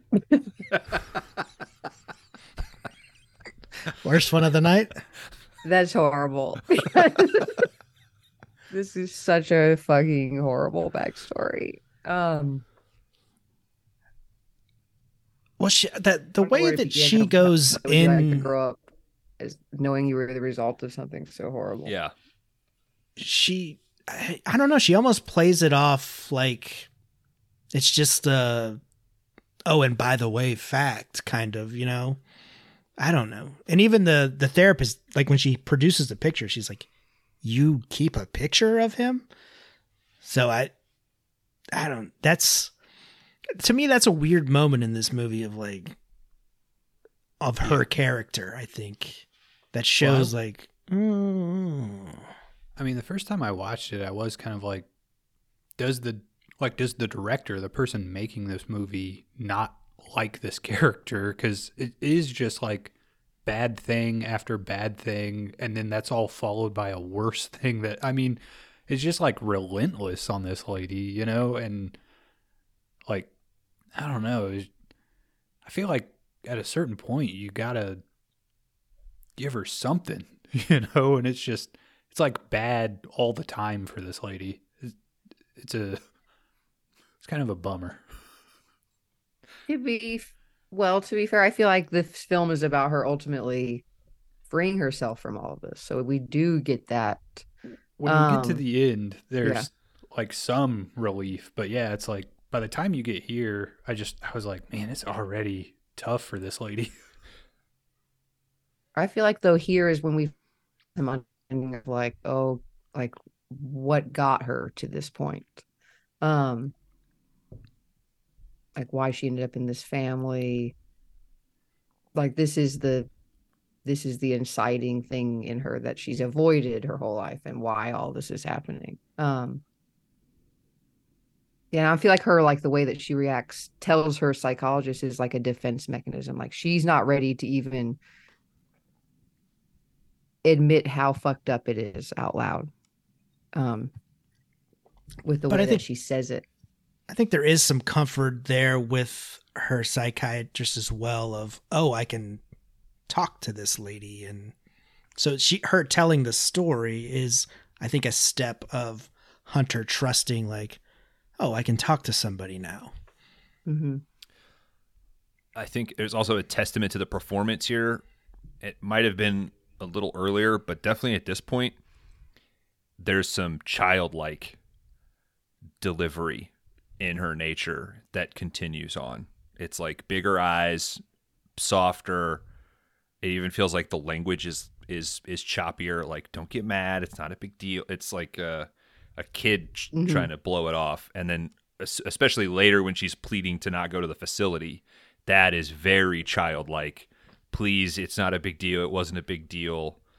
And so the the facade of like the 50s wife expectation starts to slip and the and the child comes back like literally comes out as soon as she pulls out that picture, which I think is to me very noticeable. mm-hmm. We're getting And that the idea of her carrying that picture is super disturbing, but I think no one could comprehend what that would, I don't know, feel like, or you would still feel some kind of connection to this horrible person that's technically your father. Yeah, it's a dark thing, which, as you're about to talk through further into the movie, I love that she confronts him. I think that's incredible. I think closure is on her mind. scene. Yeah. Yeah, she needs some closure, I believe. Look at that, he's drinking a Modelo. All right. One afternoon while Hunter is gardening, she overhears Richie speaking with her psychiatrist on the phone and realizes Richie has bribed the doctor to tell him what they have dis- or what she has discussed with Hunter in the therapy sessions. We get a great scene here where she is gardening with the soil and the dirt and she kind of lifts it up and looks at it and then kind of pushes it lets it fall back into the pot which i think is really nice This guy shaves before he goes to the gym. Man, that is uh that, that tells you everything you need to know about this dude. he's just shave before you if you shave before you go to the gym you're an asshole Yeah. Why you got to look good at the gym? The whole because point you're at the, of the gym, gym, is baby No, dude, I look my worst. The absolute worst I'll ever look is at the gym. yeah, 100%.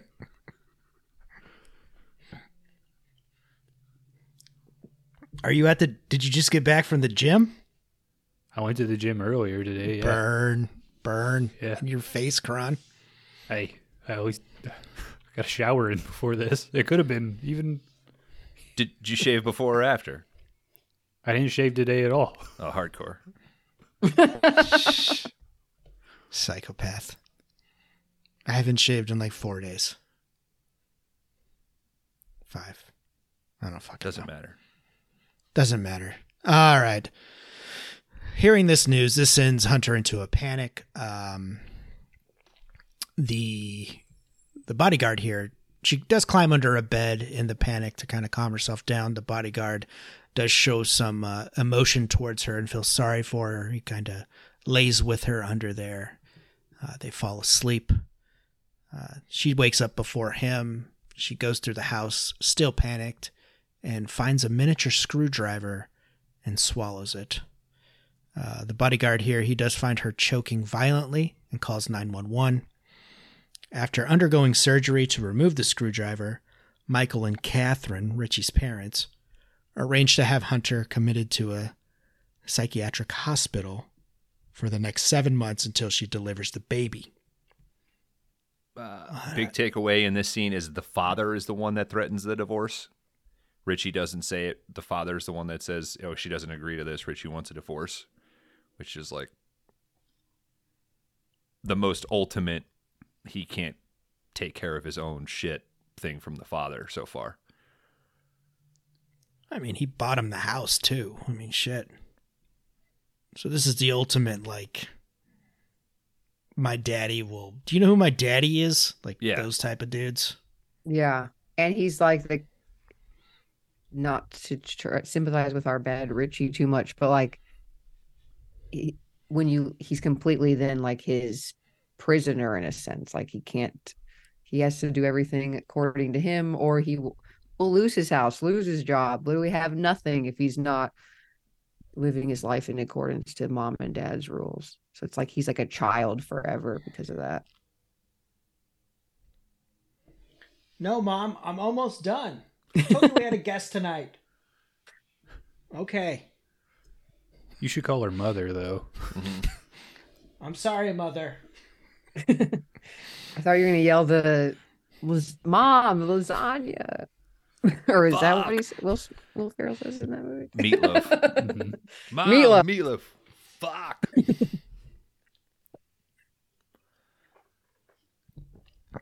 All right. Uh, yeah. Uh, Richie's dad does threaten a divorce. The bodyguard he has warmed to Hunter at this point, and allows her to flee into the woods, and stages it to appear as though she has escaped. Hunter does hitchhike. I would have a- taken it a step further. I'd have like poured some ketchup on my head and like laid down. It's not know, even left. like, yeah. Oh, she fucking knocked me out. You know. Yeah. I do This like that we had this guy. This was like the one guy on her side. I think probably because he knew this, he has seen this family for so long and knows how fucked up they are. It's Since like, he looked these- after Meemaw. Yeah, you'll be better out there on your own than Meemaw always wanted to be free. Yeah. Is there something with them laying together underneath the bed, which is like he says, I fled because of war? Like, is that something that he connects with? Maybe having to hide from bombardment as a kid or when he was younger? And like there was a proximity to that maybe he sort of connected with? You know, like she's she's got all these opportunities where if it wasn't something that was deep that she, you know, I think he realizes like, oh, this isn't something she could just turn off. This isn't just attention.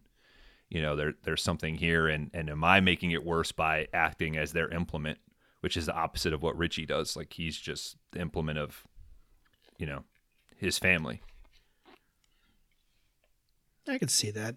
I think I think the second time I watched, well, the first time I watched, I was like, I think I want a little bit more from that relationship between Hunter and the bodyguard. But I think the second time, just like the hand on the shoulder, and I was like, all right, that I think that's enough to where, based off his character, would he's not going to be like trying to, hey, can I get a hug? So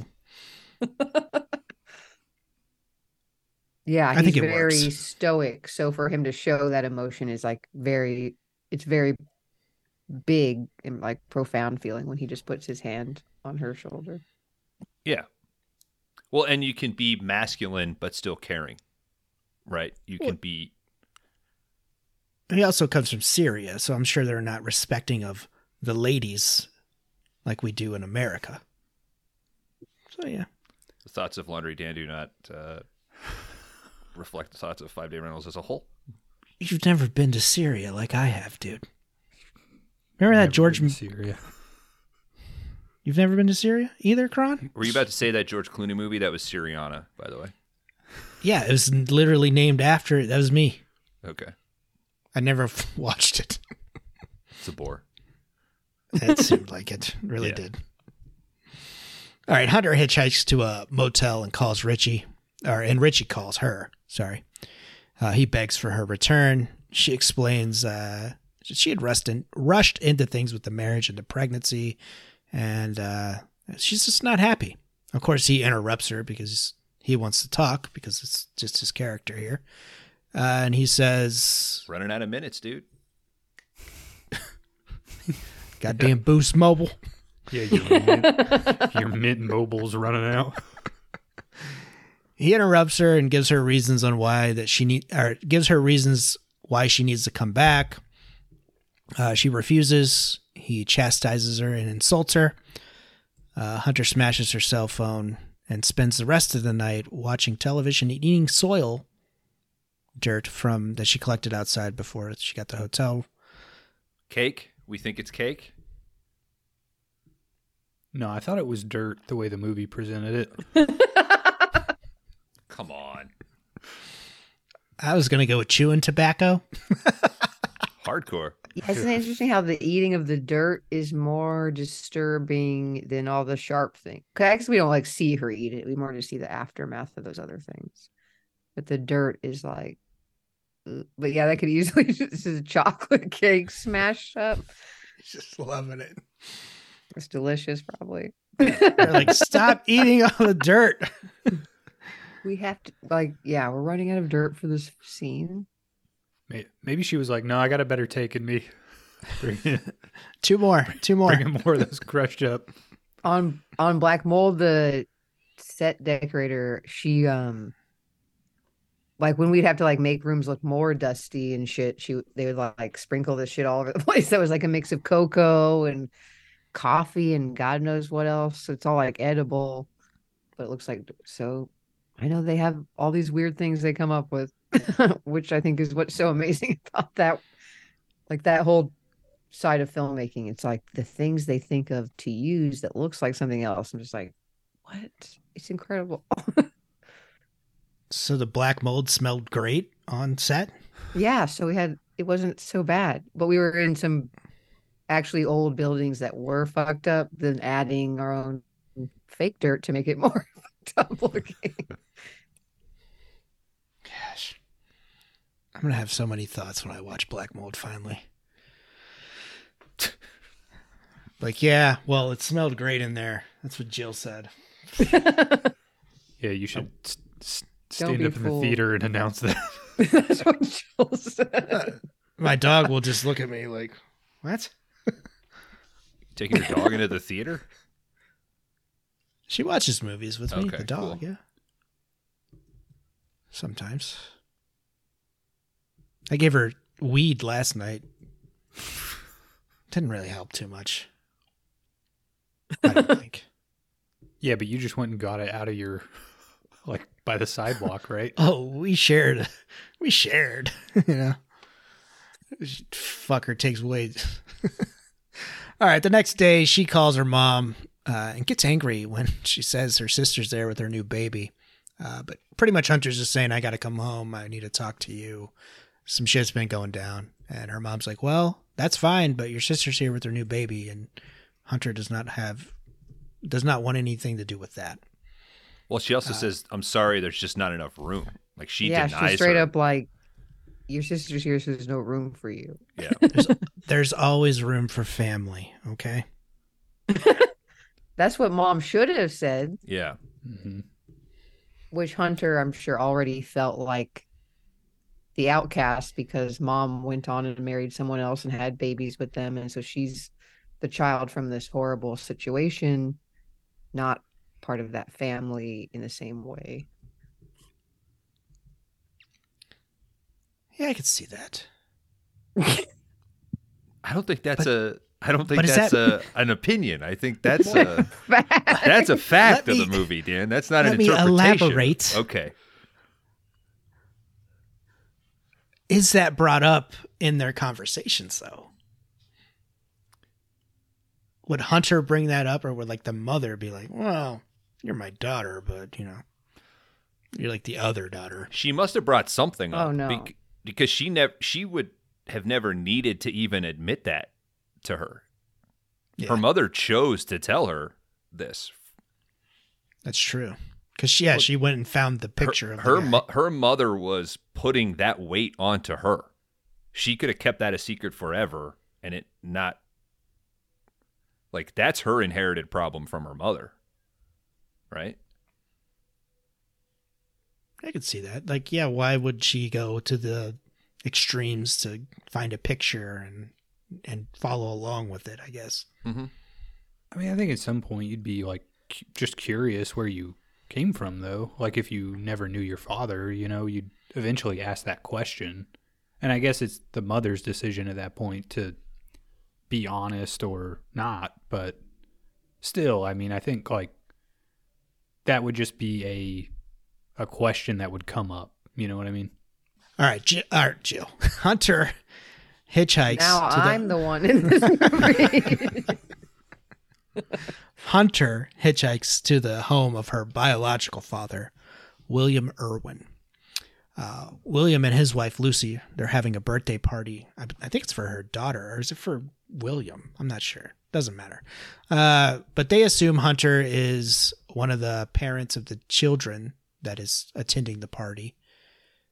Um, but she privately reveals her true identity to William, and he kind of freaks out a little bit. Like you could, he gets his wife to where he can talk to Hunter privately and ask, "Are you here to ruin my life?"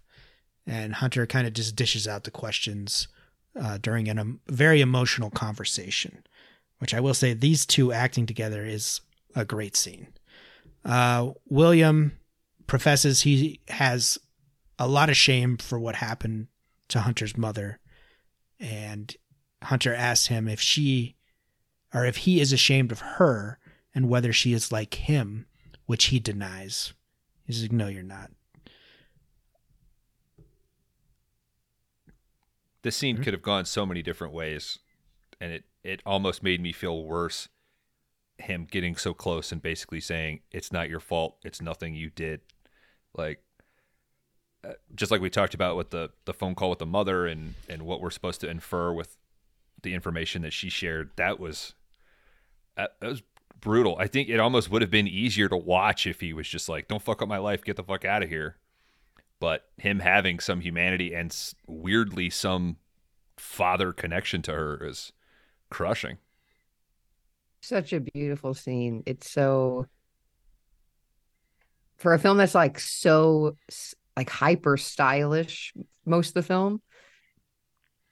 Although like all the performances are pretty raw, but that scene is so incredible.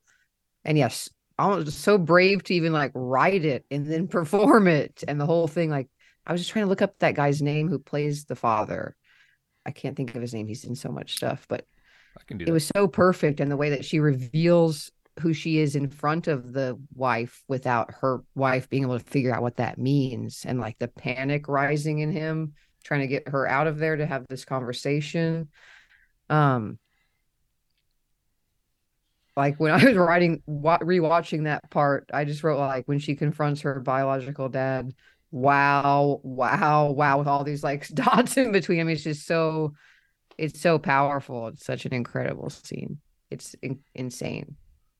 Denis O'Hare is the actor. Yes. Yeah, Um, that that was all yeah, the first me the- take there. the way that he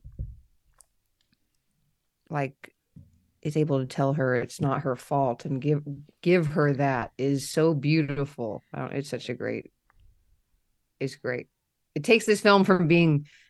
It's interesting that this film really like the basic concept is simple, which I think I feel like we should all learn from that. Like it doesn't take some complicated, crazy idea to make an awesome movie. Um, that scene just blows me away. Like that scene makes this whole movie like an incredible movie. We've talked a lot this episode, like we've all made these hand gestures of like you know the the pacing and the story on a graph, you know what we what we think it does. To have this like Kron, like you're saying, it just like it keeps building up, right? Marble, thumbtack keeps going up, screwdriver, and I'm mm-hmm. I'm going into this, and she's about to confront her father. I'm just going to assume, oh, we're going way high now. They were just sort of they were prepping you for an incredibly cringe 10 minute ending that was just going to be brutal. And the fact that you're able to flip that and it now become positive and the end of this be so cathartic is incredible. I think that's just a real testament to like you said the the the bravery to write that thing, particularly that character saying that, but the genius stroke of knowing when to time that to give you re- your relief on that was it was the scene I was looking forward to the most on the second rewatch. Like I was so stoked to get to it because, like you were saying, Kron, I felt so bad for her. hmm A lot of movies, and especially on this show, we want to do the rewatch so we we know what we're talking about. This this was so comforting. It's like I knew what I'm going to get through because I'm, I'm going to be comfortable at the end. Thankfully, Yeah. Yeah, this is kind of well, I mean the scene is like very tough to get through itself, but then after this you do get kind of like a roll off, but uh yeah, I don't know. I mean I guess just even her asking like am I like you is such a like such a powerful part of the movie cuz I mean, I guess she, you know, like she knows that what she's doing is not normal behavior, but still, it's like the only person that she can ask about this is this other person that's done like a terrible, terrible thing, you know? And I guess for that guy to say, like, no, like you're not the same way as I am, you know, it's like finally like a, a breath in the film, you know, like a, separation from all the terrible stuff we've been seeing up to this point. I didn't think think about how powerful that quote again, like when you bring it up again when she asks, Am I like you? Like we we didn't really consider until then that not only the pain of knowing that you came from the situation, but wondering honestly, yeah, if you if the parts of you that you didn't like were you would wonder like if you were like this person or you carried something about them or the bad part of them or it's such an interesting thing because it's like there's tons of films that deal with rape or there's you know the whole rape revenge subgenre in horror and this film is ultimately about that but it's not a film that's like about that if if that makes sense like um it's yeah that scene is incredible.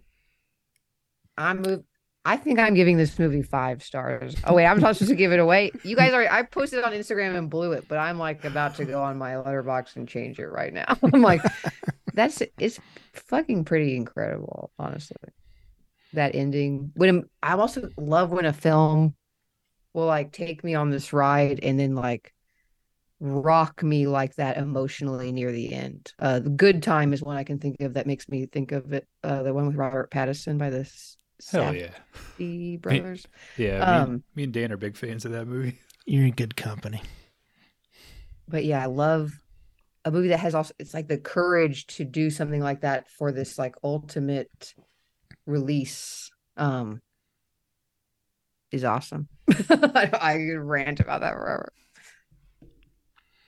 All right. Having obtained closure, Hunter does visit a clinic and is prescribed a medication to an to induce an abortion. She takes the pills while eating a lunch in a food court and experiences the abortion in a public restroom. Uh, she does look at herself in the mirror at the very end, and she seems satisfied. I think her story is a chapter closed and ready to move on. End credits for Swallow from 2019, directed by Carlo Mar- Mirabella Davis. I really appreciated how the that bathroom scene continued as to say like this is not to diminish her story but to say like this is just one person. And look at all like of, of- all, All these the people like um okay it says a lot of things. It says like we don't know what people are going through around i just said i was like that that scene continuing on after she left i feel like was really powerful. There's a lot of things going on between those stalls. More than just onesies and twosies. Not in, not in a mean way. but yeah, I think that's why, because I kind of noticed that too, that he kind of sat on everybody coming in and out and doing their thing too, which I thought I liked. All right, guys. Upon further oh. research, last I thing I, could not wanted get to a- say. oh, go ahead, the, the costume design, the way she's now wearing her hair and the sweatshirt that she is wearing, it seems like that is the most real her. She she looks comfortable. She has actual life to her. She looks like a real person. Mhm. It's it's it's very subtle because it's just it's really just her sitting there eating at the at the food court, and then the scene of her in the bathroom. So you don't see much of it, but it just that decision. Whoever chose her clothes on that, I think yeah, it's deserves like every the props, too. location and her clothes all represent her from being like in this trapped environment where everything's like perfect and pristine and fake, and then seeing her in the real world, like looking like a real person with Mhm. real people around her. Um, yeah, I love those kind of details. All right, gentlemen, upon further research, and ladies, upon further research, this was released March 6th, 2020, in a limited. So this did get mixed in with right before COVID, when I right before everything shut down. So that's I think why I couldn't find a budget, but I think the box office was just over 274k for it, is what they've reported. But did get swept up with COVID. At the cinema that week, you could also catch First Cow, Onward. I think believe that was one of Pixar's movies. Uh, the Way Back with Ben Affleck. All right. The film was inspired by the director's grandmother, who had a obsessive compulsive disorder. Uh, she was a compulsive hand hand washer and had many rituals. Uh, he did explain that she was part of a bad marriage and that uh, her husband did send her to electroshock therapy at a mental institution, which did cause a lot of problems for her. Uh, shot in 20 days. Uh, master prime lenses were used uh, to capture the texture because I guess uh, that's a big focus when dealing with pica. That when she says, I like the texture in my mouth and stuff like that. twenty days. Um, 20 days. That's That it. impressive. and that's all I got. Like I said, not a not a lot out there for uh, Swallow from 2019. But yeah, are we ready? Are we ready to find out? Rate my box. Take me. Current average Letterboxd rating is a 3.4. Yep. Dan, this was your selection, so you are the one we are playing for. Uh, Kron and I gave you both a 4.0. Jill locked you in at 4.5. Kron, would you like to go first? Uh, Jill, I'm gonna guess you're a five star on this. How Uh, did you know? Bones? I think I'm gonna go with three point five. Um, Kron, I'm going to give you a 3.5. And Jill, I had already written down a 4.5 for you. and I know you said it, but since it doesn't really matter, I'm going to keep the 4.5. So now I guess you, yeah. you your guys is okay. Yeah. Mm-hmm. Um, Ron, I think yours is three point five, and Bones four. All right, Dan. Jill, I'm going five. Kron. I'm going three for Kron. Bones, I'm doing a 3.5. All Kron I Howard. Think, I think I went first in this order. Uh, so this is a weird one for me. Like, I feel like there are two things that I have to reconcile with with this movie. One is effectiveness, and the other is entertainment. Right. So, like effectiveness, I would say this is you know extremely powerful. I was very uncomfortable the entire time I was watching this. Um, I mean, if you are just going for some kind of, uh, I don't know, like imagery that will stick with you or scenes that you won't get, you, you won't be able to get out of your head. Um, this is an extremely effective movie in that way. I also think the story is very important. Um, I think the character development is like really, really well done. Um, so there's a lot of those kind of elements that I really appreciate about this movie. As far as the other half, I mean, I feel like every single movie I've almost rated it as how much did I enjoy the film just on a personal level.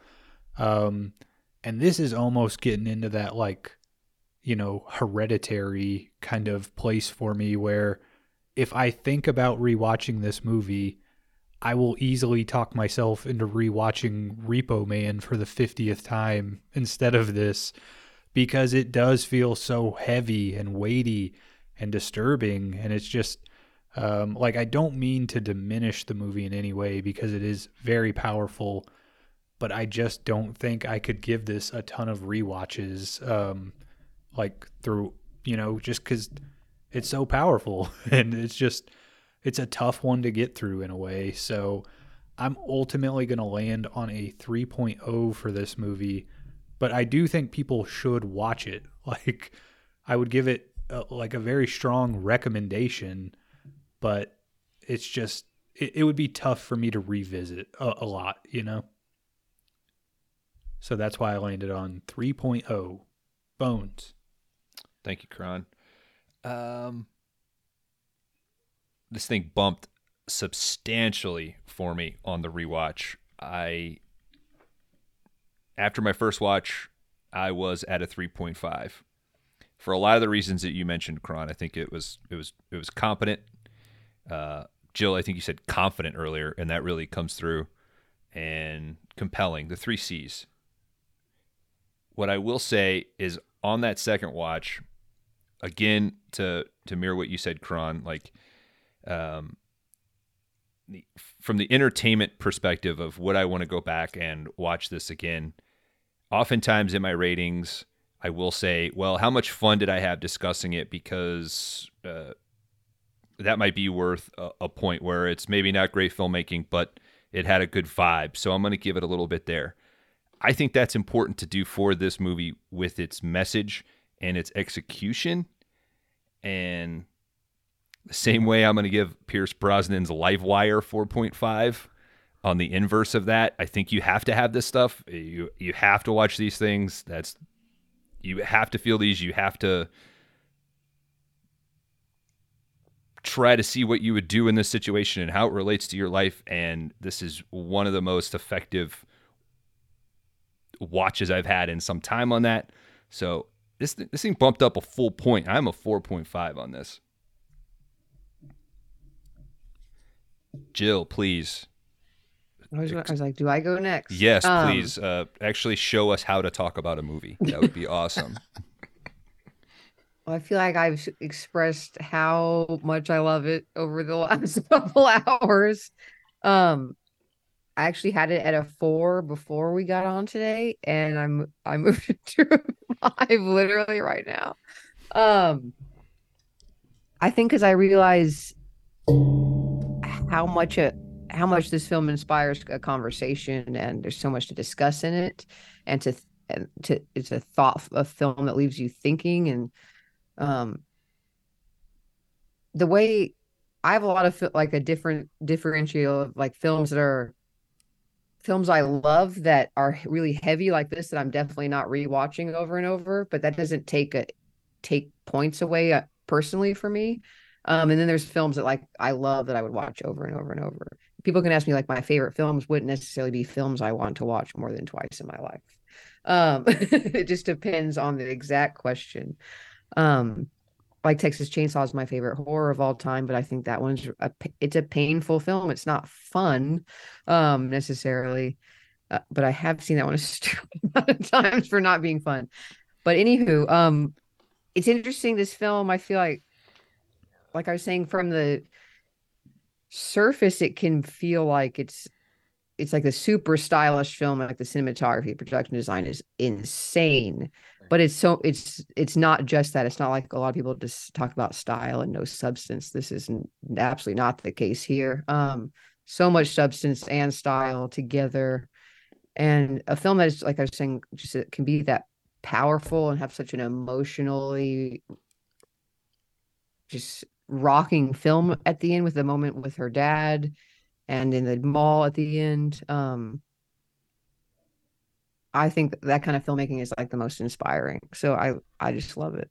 and I and that kind of confidence from a filmmaker that like s- stuck to this vision and wasn't a because it's easy to be afraid to make something that's like this slow and still and there's no action there's only a couple of characters and there's not a lot of like things happening if you're like there's really about a woman eating stuff like it there's not it's not an easy thing to describe to somebody um but it's an incredible movie i'm i don't understand how this guy hasn't already made another film um but yes that's i fucking loved it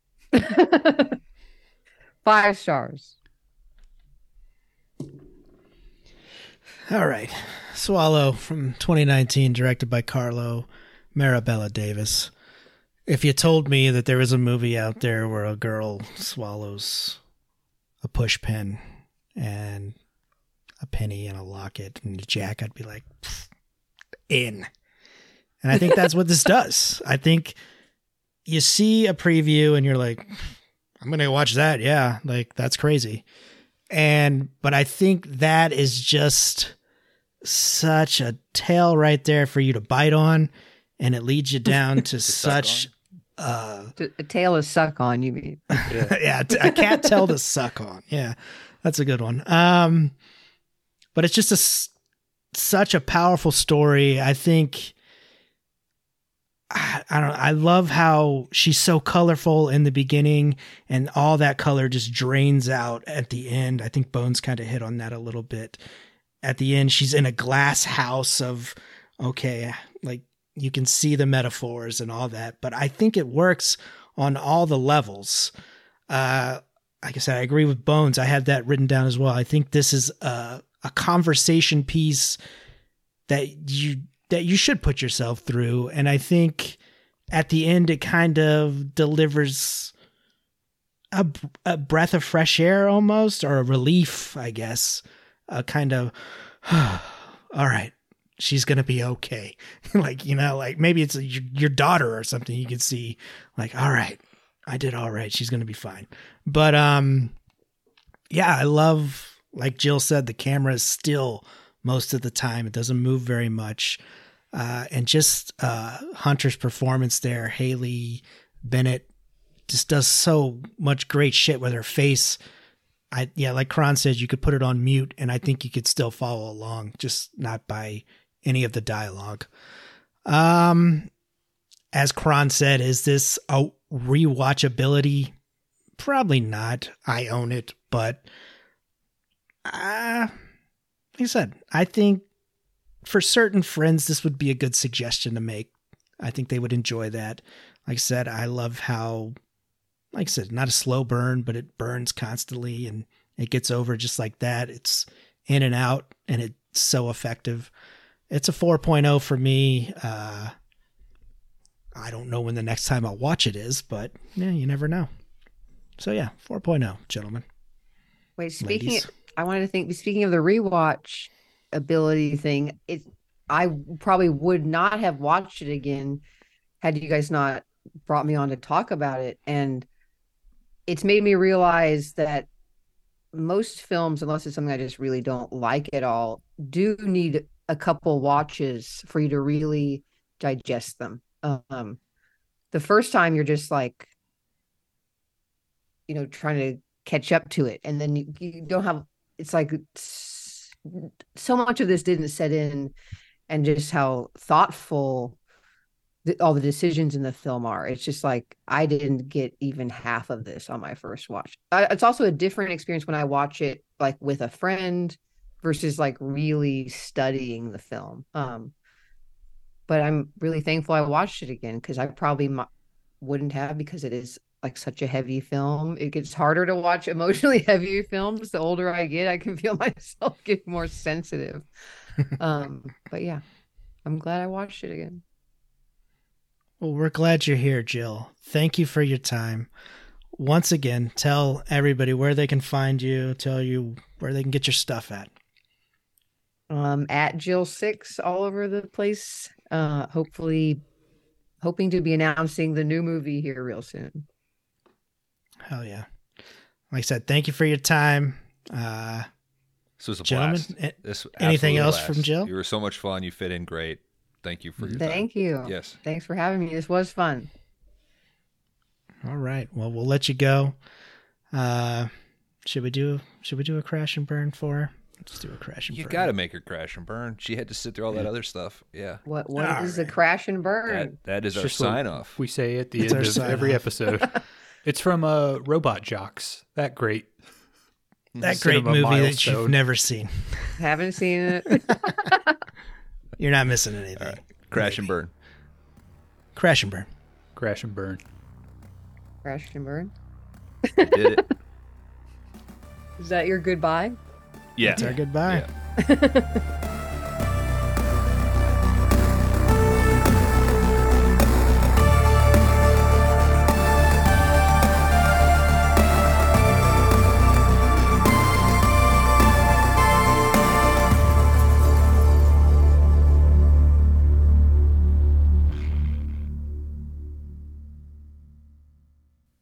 right. Welcome back, everybody, to the Five Day Rentals podcast. This is the after shower segment of, I don't know, a very important episode for us. A real person that's made a narrative feature joined us. Thank you, Jill, for stopping by. Yeah, like the classic TV sitcom commercial for this episode. You know, it would have like very somber music. Mhm. You know, on a very special episode of Five Day Rentals. She did a beautiful job. Thank you, Jill. Mm-hmm. Dan, not All a single guys. Bush reference that whole episode. Yeah, I thought about starting it out of like this is our review for the 1996 single "Swallowed by Bush." And Then I figured maybe that would. Yeah. No, instead I made a Robert Palmer Power Station reference. So Mm-hmm. I got you, bro. Duh. I mean, yeah. Yeah. Kron, you had started. Oh, just real quick, uh, guys, Swallow would have an average rating from the four of us of 4.13. This thing would end up at number 12 out of 119 movies currently on the big list. This would be right below Rad and right above Old Henry. What are we doing to ourselves? That's a weird triple feature right there. We're becoming legit. All right, guys. Uh, oh, real quick, Bones, do you have scores for the Rate My Letterboxd? Yep. Ones all around.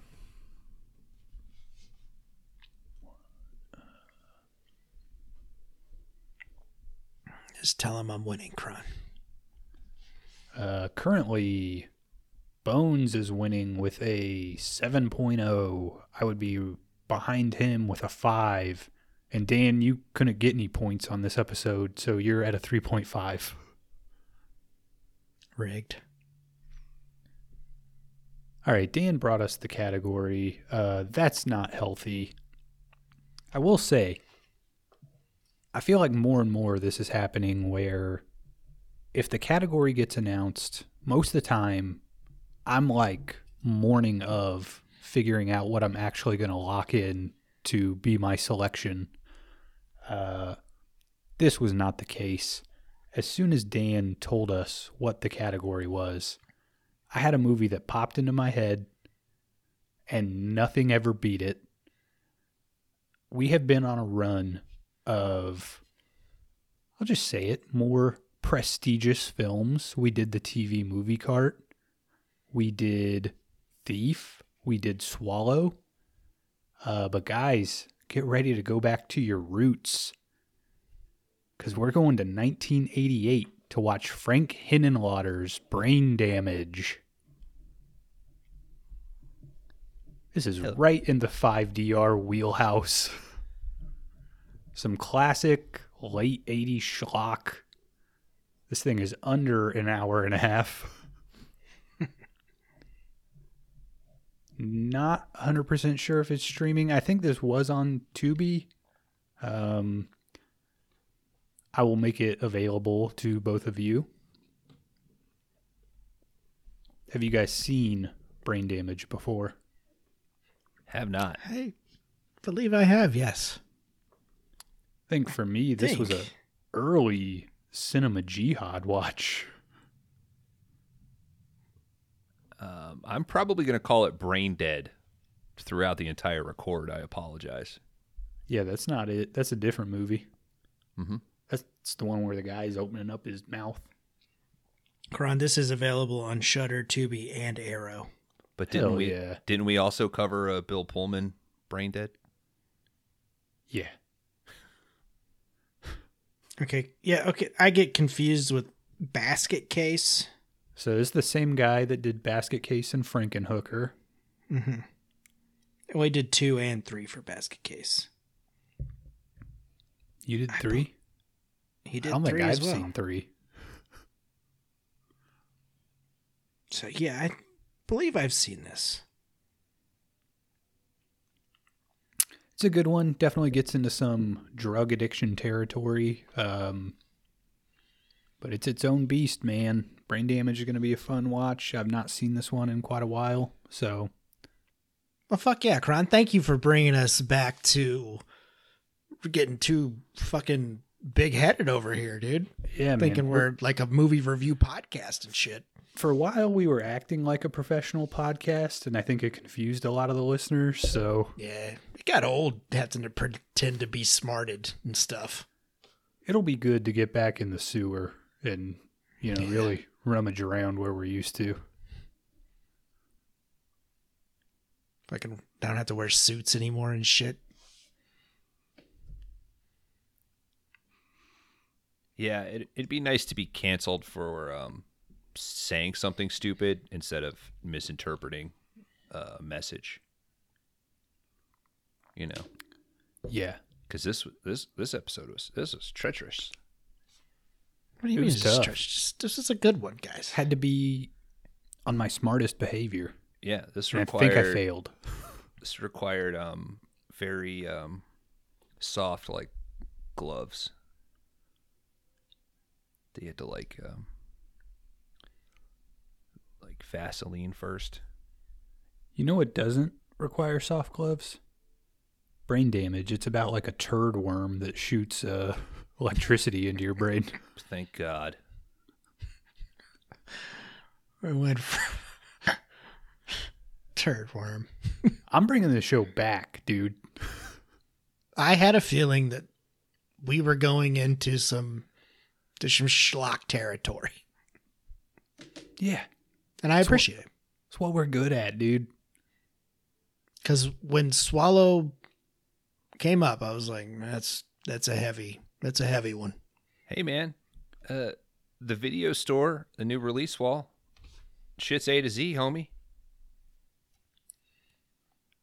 People like when we cover shit and puppet stuff.